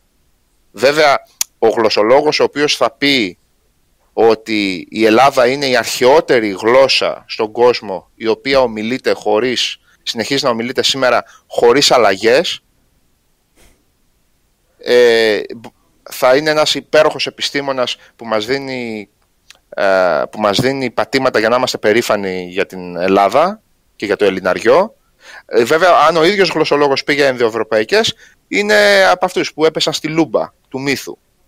Όλους αυτές τα εκατομμύρια γλωσσολόγων και επιστημόνων που πέφτουν σε αυτές τις λούμπες, συνήθως. Η Μακεδονία δεν είναι καθόλου επίπεδο ογκόλυθη. Η Μακεδονία έχει πολύ υψόμετρο και εμείς εδώ που βαράμε 5 βαθμούς το πρωί. πέντε, βαθμούς, πέντε βαθμουλάκια που βαράμε το πρωί, παιδιά, δεν είναι λόγω επιπεδότητας. ναι. Απλά ε, καταλαβαίνω, καταλαβαίνω, και αυτό το λέω με όλη την ε, κατανόηση που μπορώ να δείξω, ότι όταν αρχίζεις και μπαίνεις πλέον σε επιστημονικά χωράφια, ακόμα και όταν διαβάζεις εκλαϊκευμένη επιστήμη, καταλαβαίνεις, γιατί όλοι είμαστε λίγο έξυπνοι άνθρωποι, καταλαβαίνεις, αρχίζεις σε πιάνει αυτό το, το κρύο, το, ο κρύος υδρότας, γιατί καταλαβαίνεις από την πρώτη, δεύτερη, τρίτη φορά που θα διαβάσεις κάτι, το ότι θα αρχίσουν να γκρεμίζονται στο μυαλουδάκι σου ε, όλες αυτές οι ηλικιότητες οι οποίες έχουν μπει μέσα και είναι αντιεπιστημονικές τελείως, ανιστόρητες και ανόητες όλες αυτές οι ανοησίες θα αρχίσουν να γκρεμίζονται. Με ένα, δύο, πέντε, δέκα, δεκαπέντε σοβαρά αρθράκια, σοβαρά βιβλία κτλ. Ε, ναι, Σον σου έκανε βαρύ χειμώνα στο Τσοτήλι. Λοιπόν, μα μη φοβάστε όμως, μη φοβάστε, τι να κάνουμε τώρα. Άλλο πράγμα είναι η πραγματική επιστήμη, είτε είναι ιστορία, είτε είναι γλωσσολογία, είτε είναι ιατρική, είτε είναι φυσική, είτε είναι μαθηματικά. Και άλλο πράγμα είναι οι βλακίες που έχουμε στον εγκέφαλό μας και κάποια στιγμή πρέπει να έρθουν σε αντίφαση και σε αντίθεση. Το ξέρω ότι ε, για την ανθρωποκεντρικότητα και την ελληνοκεντρικότητα της βλακείας μας, το να κάτσεις να διαβάσεις για το τι σημαίνει η ανακάλυψη, όχι η ανακάλυψη, η φωτογράφηση της μαύρης τρύπας, είναι προβληματική ρε παιδιά. Το καταλαβαίνω. Ένας άνθρωπος ο οποίος ζει με το μύθευμα της, ε, του ότι είναι το κέντρο των πάντων, η Ελλάδα είναι το κέντρο των πάντων, τα 7 εκατομμύρια Ελληνορθόδοξων είναι το κέντρο των πάντων. Το να κάτσεις να μιλήσεις για τα μεγέθη για τα οποία μιλάει αυτή η φωτογραφιούλα της uh, μαύρης τρύπας είναι κάτι το οποίο μπορεί να έρθει σε άμεση αντίφαση και σε αντίθεση και σε αντιπαλότητα. Αλλά πρέπει κάποια στιγμή να αποφασίσουμε εάν είμαστε με τα μυθεύματα που πλάθουμε στον εγκέφαλό μας ή αν μας ενδιαφέρει να, να, να ανοίξουμε το, το παραθυράκι ή να ανοίξουμε το παράθυρο και να μπει λίγο οξυγόνο μέσα στο σπίτι. Γιατί αρχίζει η ατμόσφαιρα και γίνεται πολύ, πολύ βαριά. Ένα από τα δύο. Οπότε ξέρω ότι αν, αν διαβάσουμε λίγο εκλαϊκευμένη γλωσσολογία θα αρχίσουν να γκρεμίζονται πάρα πολλά πράγματα πάνω μας. Συνθήματα, γιατί ζούμε με συνθήματα, παιδιά, δυστυχώς. Ζούμε με συνθήματα. Θέλουμε να εξαφανίσουμε κόσμο, θέλουμε να εξαφανίσουμε γλώσσες, αντί να είμαστε περήφανοι που σε 130 τετραγωνικά, χιλιάδες τετραγωνικά χιλιόμετρα, σε μια γουμαρογγυλτσιά που λέμε εδώ στην περιοχή μας, έχουμε τόση, τόση ποικιλία ανθρώπων, φυλών, πολιτισμών, πας από, από το ένα μέρος στο άλλο 10 χιλιόμετρα και βλέπεις κάτι τελείως διαφορετικό. Από την τοπιολαλιά μέχρι τις συνταγές, μέχρι τον πολιτισμό. Αντί να είμαστε για αυτό το πράγμα περήφανοι, αυτά προσπαθούμε να τα βάλουμε κάτω από το χαλάκι. Γιατί δεν μας συμφέρει να πούμε ότι υπάρχουν δεκάδες χωριά στην Καστοριά, στη Φλόρινα, στις Σέρες, στην, πες το, ε, στα Γιάννητσά, στην Αριδαία, στη Γουμένης, εκεί πάνω, που η τοπιολαλιά δεν είναι ελληνική. Εδώ έχουμε, έχουμε γεμίσει, εδώ πέρα στο, στο Τσοτήλι έχω γεμίσει, πες το, παλικαράδες έτοιμους να πάρουν τα όπλα να πούμε, οι περισσότεροι, και όταν τους λέω ότι 100 χρόνια πριν κανείς στο Τσοτήλι δεν μιλούσε ελληνικά, τρελαίνονται, σαλτέρνουν. Αλλά το Τσοτήλι είναι μια περιοχή όπου είχε τουρκογενή πληθυσμό, αρκετό, βλάχους, οι οποίοι από ό,τι ξέρετε μιλάνε τα βλάχικα τα οποία είναι λατινογενής γλώσσα. Έτσι. Και αργότερα όταν ήρθαν οι πόντοι, οι πόντοι αντιμετωπίστηκαν σαν, ε, πες το, σαν ε, για τρία-τέσσερα χρόνια τουλάχιστον σαν μοιάσματα. Οι μισοί πόντοι που ήρθαν δεν μιλούσαν καν ποντιακά. Καν ποντιακά. Μιλούσαν τουρκικά. Και οι δικοί μας, οι πόντι, οι- αυτοί που δεν ήταν ε, τουρκόφωνοι, η, η δικιά μας, ας πούμε, η Φάρα, μιλούσε ποντιακά, τα οποία οι ντόπιοι σαφώς και δεν καταλάβαιναν, και λίγα τουρκικά. Υπήρχαν εδώ χωριά στην περιοχή που πήγαν ε, πρόσφυγες πόντι, τα οποία δεν ακουγόταν ούτε μισή ελληνική λέξη, ήταν όλα τουρκικά. Λες και ότι δεν υπάρχουν τα αρβανιτοχώρια, δεν υπάρχουν τα σλαβοχώρια, δεν υπά... αυτά, τα, αυτά τα ξεχνάμε έτσι, δεν, δηλαδή δε- δεν υπάρχουν, αυτά τα βάζουμε κάτω από το χαλάκι. Αν όμως ξεχάσουμε τα συνθήματα και κάτσουμε να διαβάσουμε έτσι όπως το είπε ο Νίκος προηγουμένως για να καταλάβουμε τις μετακινήσεις των πληθυσμών, ε, τι- τις πολιτισμικές ε, ε, αναμίξεις, τις επιδράσεις και το ένα και το άλλο, μόνο γοητεία θα βρούμε σε αυτό το πράγμα, τίποτα άλλο. Μόνο ένα υπέροχο, μια, ε, μια υπέροχη γοητεία θα βρούμε. Αποφασίζει ο καθένας πώς θέλει να το αντιμετωπίσει. Αν θέλετε να το αντιμετωπίσετε μια ζωή με συνθήματα, ξέρω κι εγώ συνθήματα. Βγήκαμε σκαστή από την κλινική και τα λοιπά. Πάω χάμ και δεν το ξέρουν οι γιατροί. Εντάξει, ξέρω κι εγώ. Η καταγωγή του Σαββίδη ποια είναι ρε, διασωληνωμένο άρωτρο; Πόντιος είναι ο άνθρωπος. Είχε χιλιάδες πόντιους που εκτοπίστηκαν στην... α, Γιατί; Όλοι οι Αρβανίτες σαν νίκια. Ε, τα Αρβανίτικα τι γλώσσα είναι ε, sans. Τέλος πάντων, μην το πάμε. Καταλαβαίνετε τι θέλω να πω περίπου, ρε παιδί μου. Εγώ για αυτό το πράγμα περήφανος θα ήμουν. Δεν θα το κρυβά. Η καταγωγή του καθενός και οι, και οι ρίζες του και οι παππούδες του και οι γιαγιάδες του είναι περηφάνεια. Ε, δεν Ε, και νομίζω μετά διαλέγεις ότι το, μεριά. κρύβουνε, το, ότι το κρύβουν και πάρα πολύ. Τώρα, εντάξει. Τώρα, υπάρχουν Εντάξει κάποιοι- τώρα, επειδή Ναι. γίναμε όλοι Ναι. ή είσαι Ελληναράς ή είσαι κανένας προδότης, καταλάβες. Κάπως έτσι πάει το, πλέον Ναι, το ναι. σύνθημα. Εντάξει. Όχι, θέλω να σου Το πω, ας σύνθημα πούμε, κάπως και, έτσι πάει. Ε, όσοι δουλεύουν με συνθήματα. Ναι, γι' αυτό, αυτό λέω. Ναι. Δεν, Με δεν, στράζει. ενδιαφέρονται, δεν ενδιαφέρονται τώρα για αυτά που λες τόση ώρα. Καταλαβαίνεις έτσι. Άμα Ναι. λειτουργεί άλλος με συνθήματα και έχει πάρει τις αποφάσεις του, έχει καρφώσει συγκεκριμένες απόψεις. Εντάξει. Η Ελλάδα είναι γνωστό ότι αυτό που πες προηγουμένως κρατάω. Πολλά μπορεί να κρατήσει από αυτά που πες εσύ τόση ώρα. Αλλά Μέχρι και γαλάτες ήρθαν, ρε Γιώργο. αυτό, ναι, αυτό το ότι ε, κάθε 15-20 χιλιόμετρα όταν ξεκινάς από τον Εύρο και φτάνεις μέχρι την Κρήτη, Οστρογότθη. Οστρογότθη. Κατέβηκαν μέχρι την Πελοπόννησο. Οι Οστρογότθη. όταν κάθε 10-15-20 χιλιόμετρα βρίσκεις και άλλη μουσική και άλλη παραδοσιακή Ναι, φορεσιά ναι, ναι, ναι. και ιδιωματισμούς και τα λοιπά και παραδόσεις, καταλαβαίνεις για, την, για το βάθος και την ε, ποικιλία που έχει ο πληθυσμός. Ο- Γιώργο, εδώ, εδώ Δυτική Μακεδονία, ανά 15 χιλιόμετρα βλέπεις άλλο πράγμα. Στο Δήμο στον οποίο βρίσκομαι εγώ, το Δήμο Βοήου, που περιλαμβάνει Σιάτη στα Γαλατινή, Εράτηρα, Τσοτήλη, Νεάπολη, τον Πεντάλοφο σε μερικό καθεστώς γιατί έχει σαν να έχει και τοπική κοινότητα λόγω ιστορικότητας, δεν είναι τίποτα σαν το άλλο. Ειλικρινά σου το λέω. Ναι, ναι, ναι. ναι. Και δεν το λέω με, με, με, με ας το πούμε κάποιο είδους αντιπαλότητα ή κάτι τέτοιο, αλλά ευρισκόμενος στην κεντρική πλατεία της Γαλατινής νιώθω το ίδιο περίεργα όπως θα ένιωθα αν με φύτευες στο Μπρίστολ για λίγο. Είσαι σε άλλο μέρος. Είσαι σε άλλο κόσμο. Ε, επαναλαμβάνω, δεν το λέω με άποψη αντιπαλότητας, το λέω με, από άποψη βιοπικιλότητας, πολιτισμοπικιλότητας, ρε παιδί ναι, μου. ναι, ναι, ισχύει αυτό. Η Σιάτιστα είναι τελείως άλλο πράγμα. Άλλο πράγμα. Ο Πεντάλοφος είναι τελείως άλλο πράγμα. Και είναι σε Αυτό- μια απόσταση 45-50 χιλιόμετρων. Αυτό ισχύει σε κάθε χώρα, ρε παιδιά. Δεν νομίζω δηλαδή ότι. Δεν είναι- Ε, καλά, όχι σε, σε, σε τέτοιο βαθμό. Όχι, όχι. μην το λες αυτό, Γιώργο. όχι σε κάθε χώρα, σε ποια χώρα.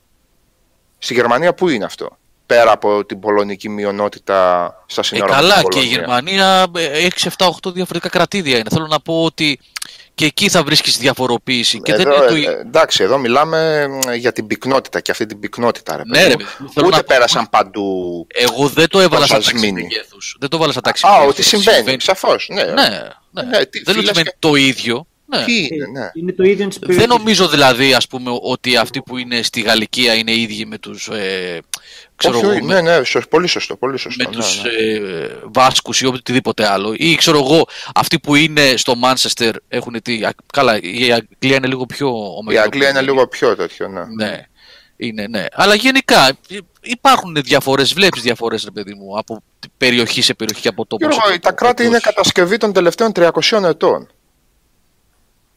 Των τελευταίων 350 ετών είναι κατασκευή τα κράτη, έτσι όπως τα ξέρουμε σήμερα. Δηλαδή είναι χαραγμένες γραμμές 300, 200 και 100 ετών και πιο πρόσφατα 70 ετών, 80, ε, για περιοχές οι οποίες έχουν ε, εκατοντάδες διαφορετικούς πληθυσμούς. Έτσι δεν είναι; Πώς θα είναι το ίδιο; Τι είναι η Ισπανία; Η Ισπανία είναι 15 διαφορετικές φυλές. Ε, Με διαφορετικές γλώσσες τώρα μιλάμε έτσι. Δεν... ναι, ναι, ναι, ναι, ναι. Ε, Καλά, η που- Ισπανία που- μέχρι πριν από πολλούς Τέσσερις. αιώνες Οι Γαλιθιάνοι, οι Ανδαλουσιανοί, οι Βάσκοι και οι... Βέλα, Μπαρσελόνα, Βαρκελόνη. Καταλανοί. Καταλανοί.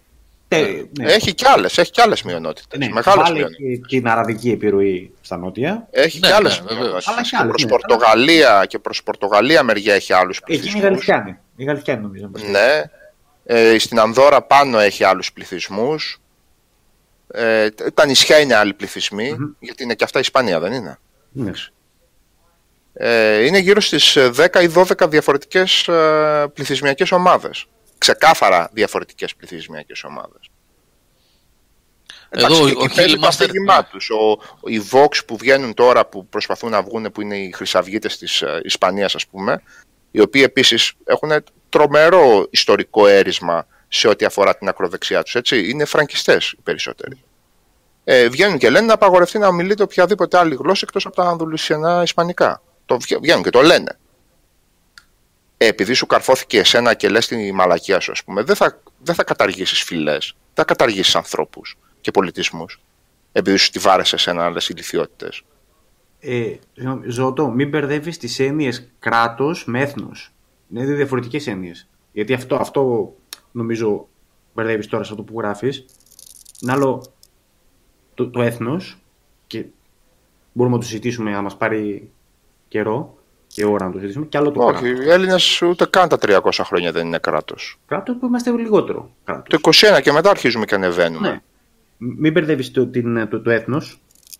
120 χρόνια χώρα είμαστε, δεν είμαστε παραπάνω. Στο περίπου έτσι όπως μας ξέρεις. Τι εννοείς, τι σαν φυλή, σαν πολιτισμό; Παιδιά, ο πολιτισμός μας κρατάει. Δεν μας κρατάει ούτε το αίμα, ούτε το, το DNA. Ο πολιτισμός μας κρατάει. Και τα έχουμε ξαναπεί, αν θέλετε να βρείτε Έλληνα, είτε είναι Έλληνας με DNA αράβικο, είτε με DNA λίγο αρβανίτικο, είτε με DNA λίγο σλάβικο, ψάξτε τον σύγχρονο Έλληνα, ό,τι DNA και αν έχει αυτός και διαβάστε λίγο Αριστοφάνη. Εκεί θα βρείτε τη σύνδεση, δεν θα τη βρείτε στο DNA. Στις έλικες του DNA. Μάθανε και το DNA τώρα εντωμεταξύ. Ναι, Ακούω έχουν διάφορους γι- να λένε έχει για το γίνει της DNA, μόδας έχουν τώρα, γίνει έχει όλοι γίνει- γενετιστές να πούμε. Έχει γίνει της μόδας αυτό το τεστ, το γράφει και ο φίλος εδώ, ο Γκάζ Νικολάη. Αυτό δεν είναι αυτό που ξέρω εγώ. Σκάει και διαφημίσεις πολλές με τα τεστ που σου στέλνουν Υπάρχει ένα τεστ kit. DNA ρε παιδί μου, το Ναι, οποίο ναι. είναι... ναι, Όχι, εντάξει. θέλω να πω είναι, είναι διαθέσιμο commercial που λένε τώρα. Δηλαδή δεν, είναι ότι, δεν πρέπει να πας σε κάποιο εργαστήριο για κάποιους λόγους κτλ. Το παραγγέλνεις, σου έρχεται Ναι. το kit στο σπίτι, Ναι, ναι, ναι, αυτό, αυτό. στέλνεις, αυτό. ναι, στέλνεις το DNA και σου στέλνουν τα αποτελέσματα με Ε, ποσοστά. εντάξει, ναι. Ε, ναι, πόσο από κάθε φιλία ας πούμε, που υποτίθεται με τα στοιχεία τους ότι. Με, Τέλος πάντων. κάποια, μπορεί ναι, να- με κάποιες ναι, ναι. αλληλουχίες και τα λοιπά. Ναι. εντάξει. Εγώ έχω Βγαίνει γνωστό- ένα στατιστικάκι ρε παιδί μου, εντάξει. Ναι, δεν θα ναι, είναι ναι. και 100% μέσα, αλλά... Ναι. Εγώ βρήκα ε, γνωστό που βρήκε συγγενή, ξάδερφο, από Αυστραλία. Γιατί ταιριάξανε τα DNA, ρε παιδί μου, η τέτοια τους. Κατάλαβες; Βρήκανε, σου βρίσκει ομοιότητα με αυτόν, ξέρω εγώ. Και βγήκαν συγγενείς. Okay. Αχα. Αυτό, Τι Αυστραλός τώρα- ήταν αυτός, Αβορήγινας Αυστραλός. Όχι, ρε, Έλληνας. Εντάξει, ήταν χαμένοι. ας, εντάξει, ε, λογικό είναι. Ναι, ρε παιδί μου, αλλά δεν Και είχαν. εγώ έχω συγγενείς οι οποίοι είναι στα βάθη της Ρωσίας αυτή τη στιγμή. Οκ, Στα βάθη δεν της διαφωνώ. Παλιάς Ναι, παιδί μου, Ένωσης. μπορεί. Ναι, άμα κάνετε και το τεστ, μπορείς να σου πούμε, ξέρεις τι. Από Αυτό. ξαδέρφια του παππού μου που φύγανε Ένα- κατά, κατά μαζί. πάνω. Ε, εντάξει, τώρα να δίνεις το γενετικό σου υλικό σε μια ιδιωτική εταιρεία. Ωραία, καλή φάση έτσι. Ξέρω εγώ τι να Ε, πω. εντάξει. τώρα. Εντάξει, τώρα αυτό αφορά μια γκάβλα που έχει ο καθένας να το κάνει. Εγώ δεν έχω καμία τέτοια κλα- κάβλα. Ούτε εγώ, μην νοιάζει. Εγώ ε, Έλληνης τη Δυτικής Μακεδονίας Παοξή, ο Σάβα ο Καζατζίδη είμαι. Αυτά με, με επικαθορίζουν. Α, το Όπως άλλο και που κάποιες λέγει- ιδεολογίες, τα, τα, τα, τα υπόλοιπα ας επικαθορίσουν α- και ας καθορίσουν άλλους. Εμένα δεν με άλλο καθορίζουν. Τα λέει καλά, βγήκε Drunk Lake 33%, Γιαρμάμ. Εντάξει. Και Λόρντρα, ε, Λόρντρα, ναι. Από όλα τα Λοιπόν, καλά. γράψανε και πιο πάνω κι άλλα παιδιά. Γράψανε κι άλλα. Ο Μάριος Τζέο 2. Φλόρι διασωληνωμένο άρωτρο, έτσι. Σέκυρο δεν πιάσαμε. Ασύνα τίποτα, κανείς, τίποτα. Όχι. Τα, τα, τα εύκολα εδώ, τα, τα, τα ασφαλή. Λοιπόν, ε, λέει ο Μάριος Τζέο εδώ πέρα ότι η ποικιλία ισχύει παντού είναι στην Ολλανδία που μένω. Μια χώρα μισή στο μέγεθος. Στο μέγεθος της Ελλάδας Δεν είναι. είναι μισή, ρε. Πώς Μισή, είναι η το Ολλανδία; ένα. Ε, πλη- πληθυσμιακά όχι. Ε, Πληθυσμιακά Ε, μας είναι- περνάνε, ρε. ναι, γεωγραφικά. γεωγραφικά 85-90 είναι, πόσο είναι; Άντε, ρε, τόσο μεγάλη είναι η Ολλανδία. Α, τι μικρό. Ναι, είναι μισή, παιδιά, ζητώ ταπεινά συγγνώμη. Και από τον. Α, είναι. Είναι, είναι. αν θέλω θα δούμε, γιατί εγώ δεν θυμάμαι καλά. Έχει 17 εκατομμύρια πληθυσμό, εντάξει, οκ, αυτό το ξέρω. Οκ, τέλος πάντων, ε, Και, έχει και λέει. αυξανόμενα νούμερα. Ναι, Έχει, ναι, όσο. ναι, γιατί έχει πάρα πολύ εργασιακή μετανάστευση η Ολλανδία. Λοιπόν, έχει λέει καθολικούς και προτεστάντες. Κάθε επαρχία έχει άλλα έθιμα. Έχει το Φρίσλαντ με τη δική τους Συγγνώμη, Γιώργο, γλώσσα. 41.000 τετραγωνικά χιλιόμετρα το 1 τρίτο. Το 1 τρίτο, ναι. Είναι αρκετά πιο μικρή, δεν είναι το μισό. ναι, ναι. Ναι, μα αυτό είπα προηγουμένως ότι γεωγραφικά. Ε, ναι, σε τετραγωνικά μπορεί να είναι πιο μικρή έτσι, σε πληθυσμό. Δεν νομίζω όμως. Όχι, όχι. Ναι. Μεγάλη. Ναι, Γιώργο, συγγνώμη, σε ρώτησα δύο φορές. Όχι τίποτα. Διαβάζω τα, το παιδί τι γράφει εδώ ότι που είναι μικρότερη χώρα έστω γεωγραφικά και έχει τεράστιες διαφορές λέει από περιοχή σε περιοχή κτλ. Είναι αυτό που λέγαμε ότι αυτά είναι λογικά να συμβαίνουν και συμβαίνουν σε πολλές χώρες. Έτσι. Οι διαφορές ανά περιοχή και οι παραδόσεις και χίλια δυο άλλα πράγματα. Οι Βέλγοι στα δύο, Βαλόνοι. Καλά, οι Βέλγοι είναι, ναι, είναι ξεκάθαρα στα δύο. Ναι. Και μέσα, και μέσα στους δύο αυτούς μπορεί να πας, να πας και να ψάξεις περισσότερο, μπορεί να βρεις και άλλες διαφοροποιήσεις από περιοχή σε περιοχή. Έτσι. Δηλαδή πέρα δηλαδή από τους Φ- Φλαμανδούς και τους Βέλγους να βρεις και άλλα μέσα σε αυτές τις ε, ομάδες μετά. Δεν αποκλείεται. Τέλος πάντων. Λοιπόν, να πω κάτι που ξέχασα πρου- πριν που μίλησε ο Νίκος για το Elementary, ότι είδα και το Afterlife του Ricky Gervais. Ε, εμένα μου άρεσε πάρα πολύ αυτό. Να ξέρετε γενικότερα ότι ε, βέβαια ε, σαν προσέγγιση εντάξει δεν είναι ανάγκη να το προσεγγίσετε έτσι και να το ξέρετε από πριν αυτό για τα πιστεύω του, του Ricky Gervais και τις πεπιθήσεις του. Ε,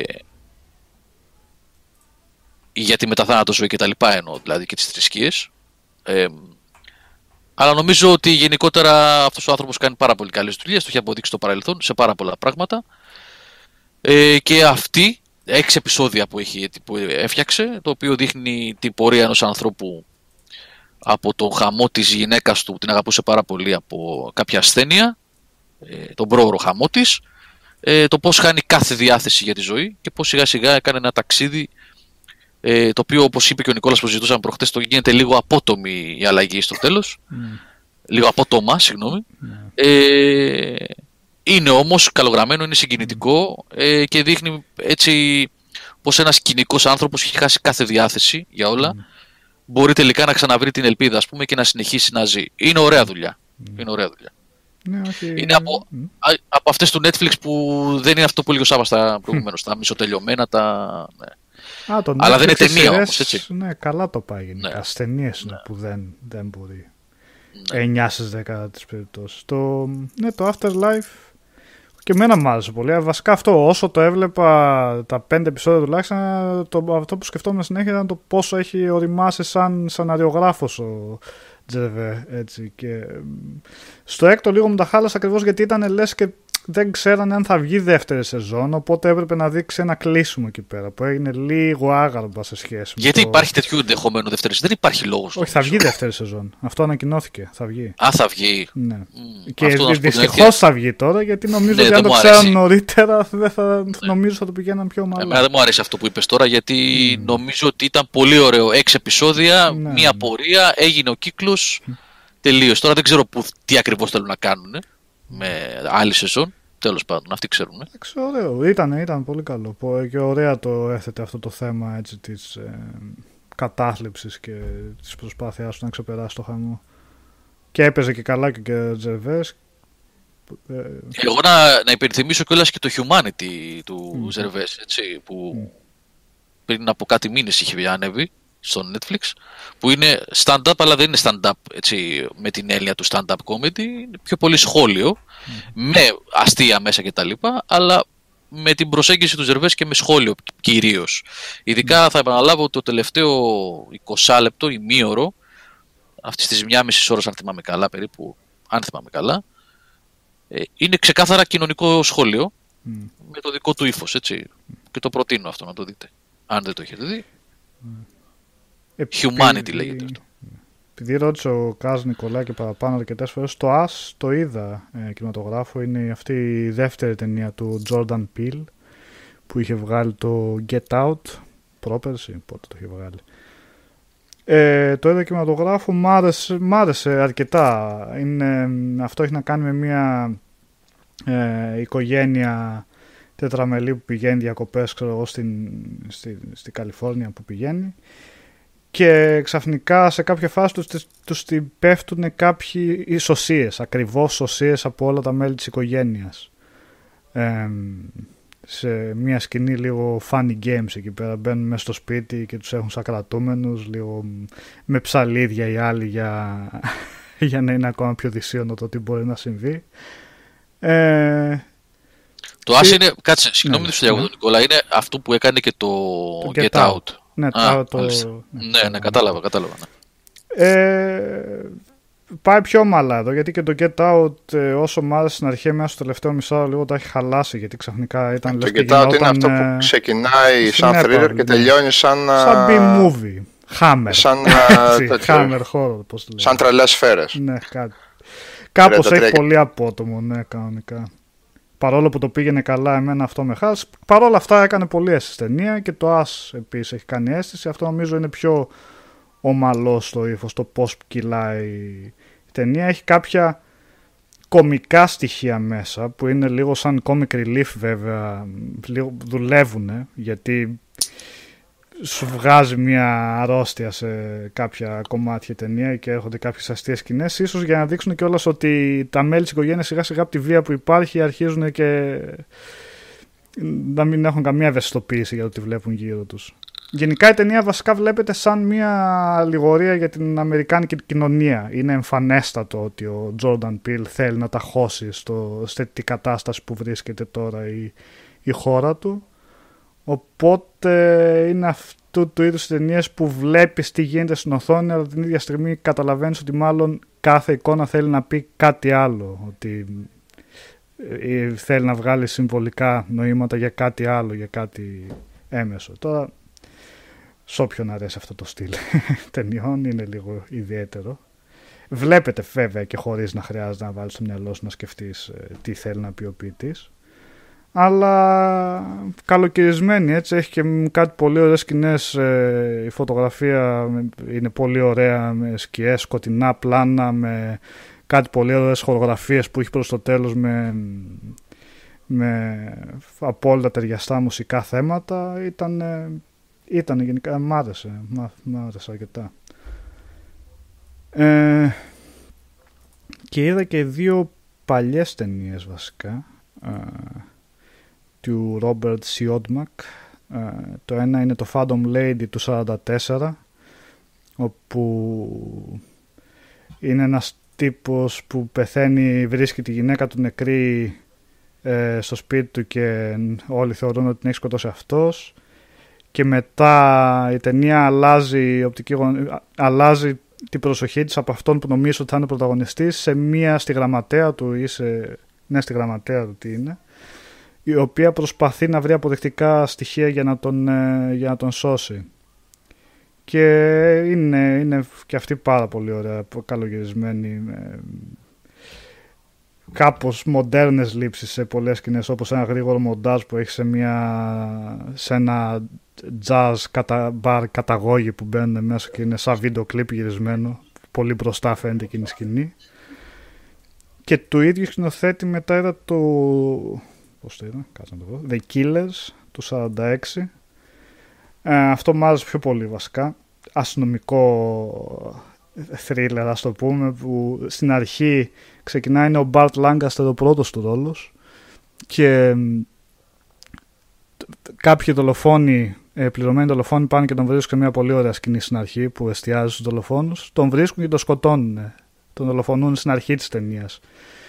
Και μετά η υπόθεση ξεκινάει αστικά από τον υπεύθυνο της ασφάλειας ζωής που θέλει να δει που κάτι δεν του κάθεται καλά σε όλο αυτό γιατί έχει, δώσει, έχει αφήσει ο άλλος να έχει γράψει την ασφάλεια ζωής του σε μια καθαρή σε ένα ξενοδοχείο που δεν έχουν καμία σχέση μεταξύ τους αυτοί οι δύο. Οπότε λέει κάτι περίεργο συμβαίνει εκεί πέρα και σιγά σιγά ξεπλέκεται το νήμα το τι συμβαίνει με, πολύ, με αρκετά έξυπνη υπόθεση βασικά σενάριο και έχει το ωραίο ότι αυτός ο ερευνητής κάθε άτομο που βλέπει, που βρίσκει ε, η ιστορία που διηγείται γίνεται σε flashback. Οπότε βρίσκει ένα στοιχείο, πάει στον επόμενο μάρτυρα ή άτομο που ήξερε αυτόν που πέθανε και γίνεται πάλι flashback στο τι συνέβη πραγματικά στην ε, σκηνή, την, στο, στο παρελθόν. Και δίνεται έτσι πολύ ωραία σταδιακά ε, προχωράει η υπόθεση. Ε, ναι, και οι δύο παλιές, ασπρόμαυρες, αλλά πάρα πολύ καλές. Πάρα πολύ καλές. Σάβα. Όχι, τίποτα. Μόνο το Peep Show βλέπω, τίποτα άλλο. Νίκο. Όχι. Είπες για το Elementary, τίποτα άλλο; Τίποτα. Το Serenity θέλω να δω. Που Το δεν- Serenity; Μμ, Από το Firefly. Πάλι ναι. Μμ. Μάλλον. Δύο. Και είμαι έτοιμος για ύπνο εγώ. Όλοι το ίδιο μάλλον. Λοιπόν, οπότε κλείνουμε. ε. Κλείνουμε. Ε, ναι, για Game of Thrones που έγραψε ένα παιδί που παραπάνω δεν με είδαμε και δεν μιλάμε και ούτε spoilers ούτε τίποτα. Θα προσπαθήσουμε να τα δούμε όλα μαζεμένα. Και με το καλό θα τα συζητήσουμε. Εντάξει, είναι λίγο overkill αυτό που συμβαίνει, παιδιά. Έτσι, βγήκε αυτές τις μέρες πολύ, όχι λίγο overkill, πολύ overkill. Ε, ε, Ένα λεπτό, πόσα είναι, 50 δευτερόλεπτα τρέιλερ για το καινούργιο Star Wars και ένα επεισόδιο Game of Thrones και όλο το YouTube ε, κάνει reactions και αναλύσει επί αναλύσεων για τρέιλερ 30 δευτερολέπτων, 50-60 πόσο είναι. Ναι, και μία ταινία, και συγγνώμη, ένα επεισόδιο 50 λεπτών από το Game of Thrones. Υπομονή, υπομονή. Πιο πολύ ασχολούμαστε με, τη, με τα reactions και με τις αναλύσεις παρά με το ίδιο το συγκεκριμένο Ναι, ε, πραγματικά. προϊόν, έτσι. Μμ. Ναι, εντάξει, οκ. Λοιπόν, ευχαριστούμε πάρα πολύ για την παρέα. Να έχετε ένα καλό βράδυ. Θα τα πούμε μες τη εβδομάδα με περισσότερα. Καλό βράδυ, παιδες. Καλό βράδυ. Καλό βράδυ σε όλους.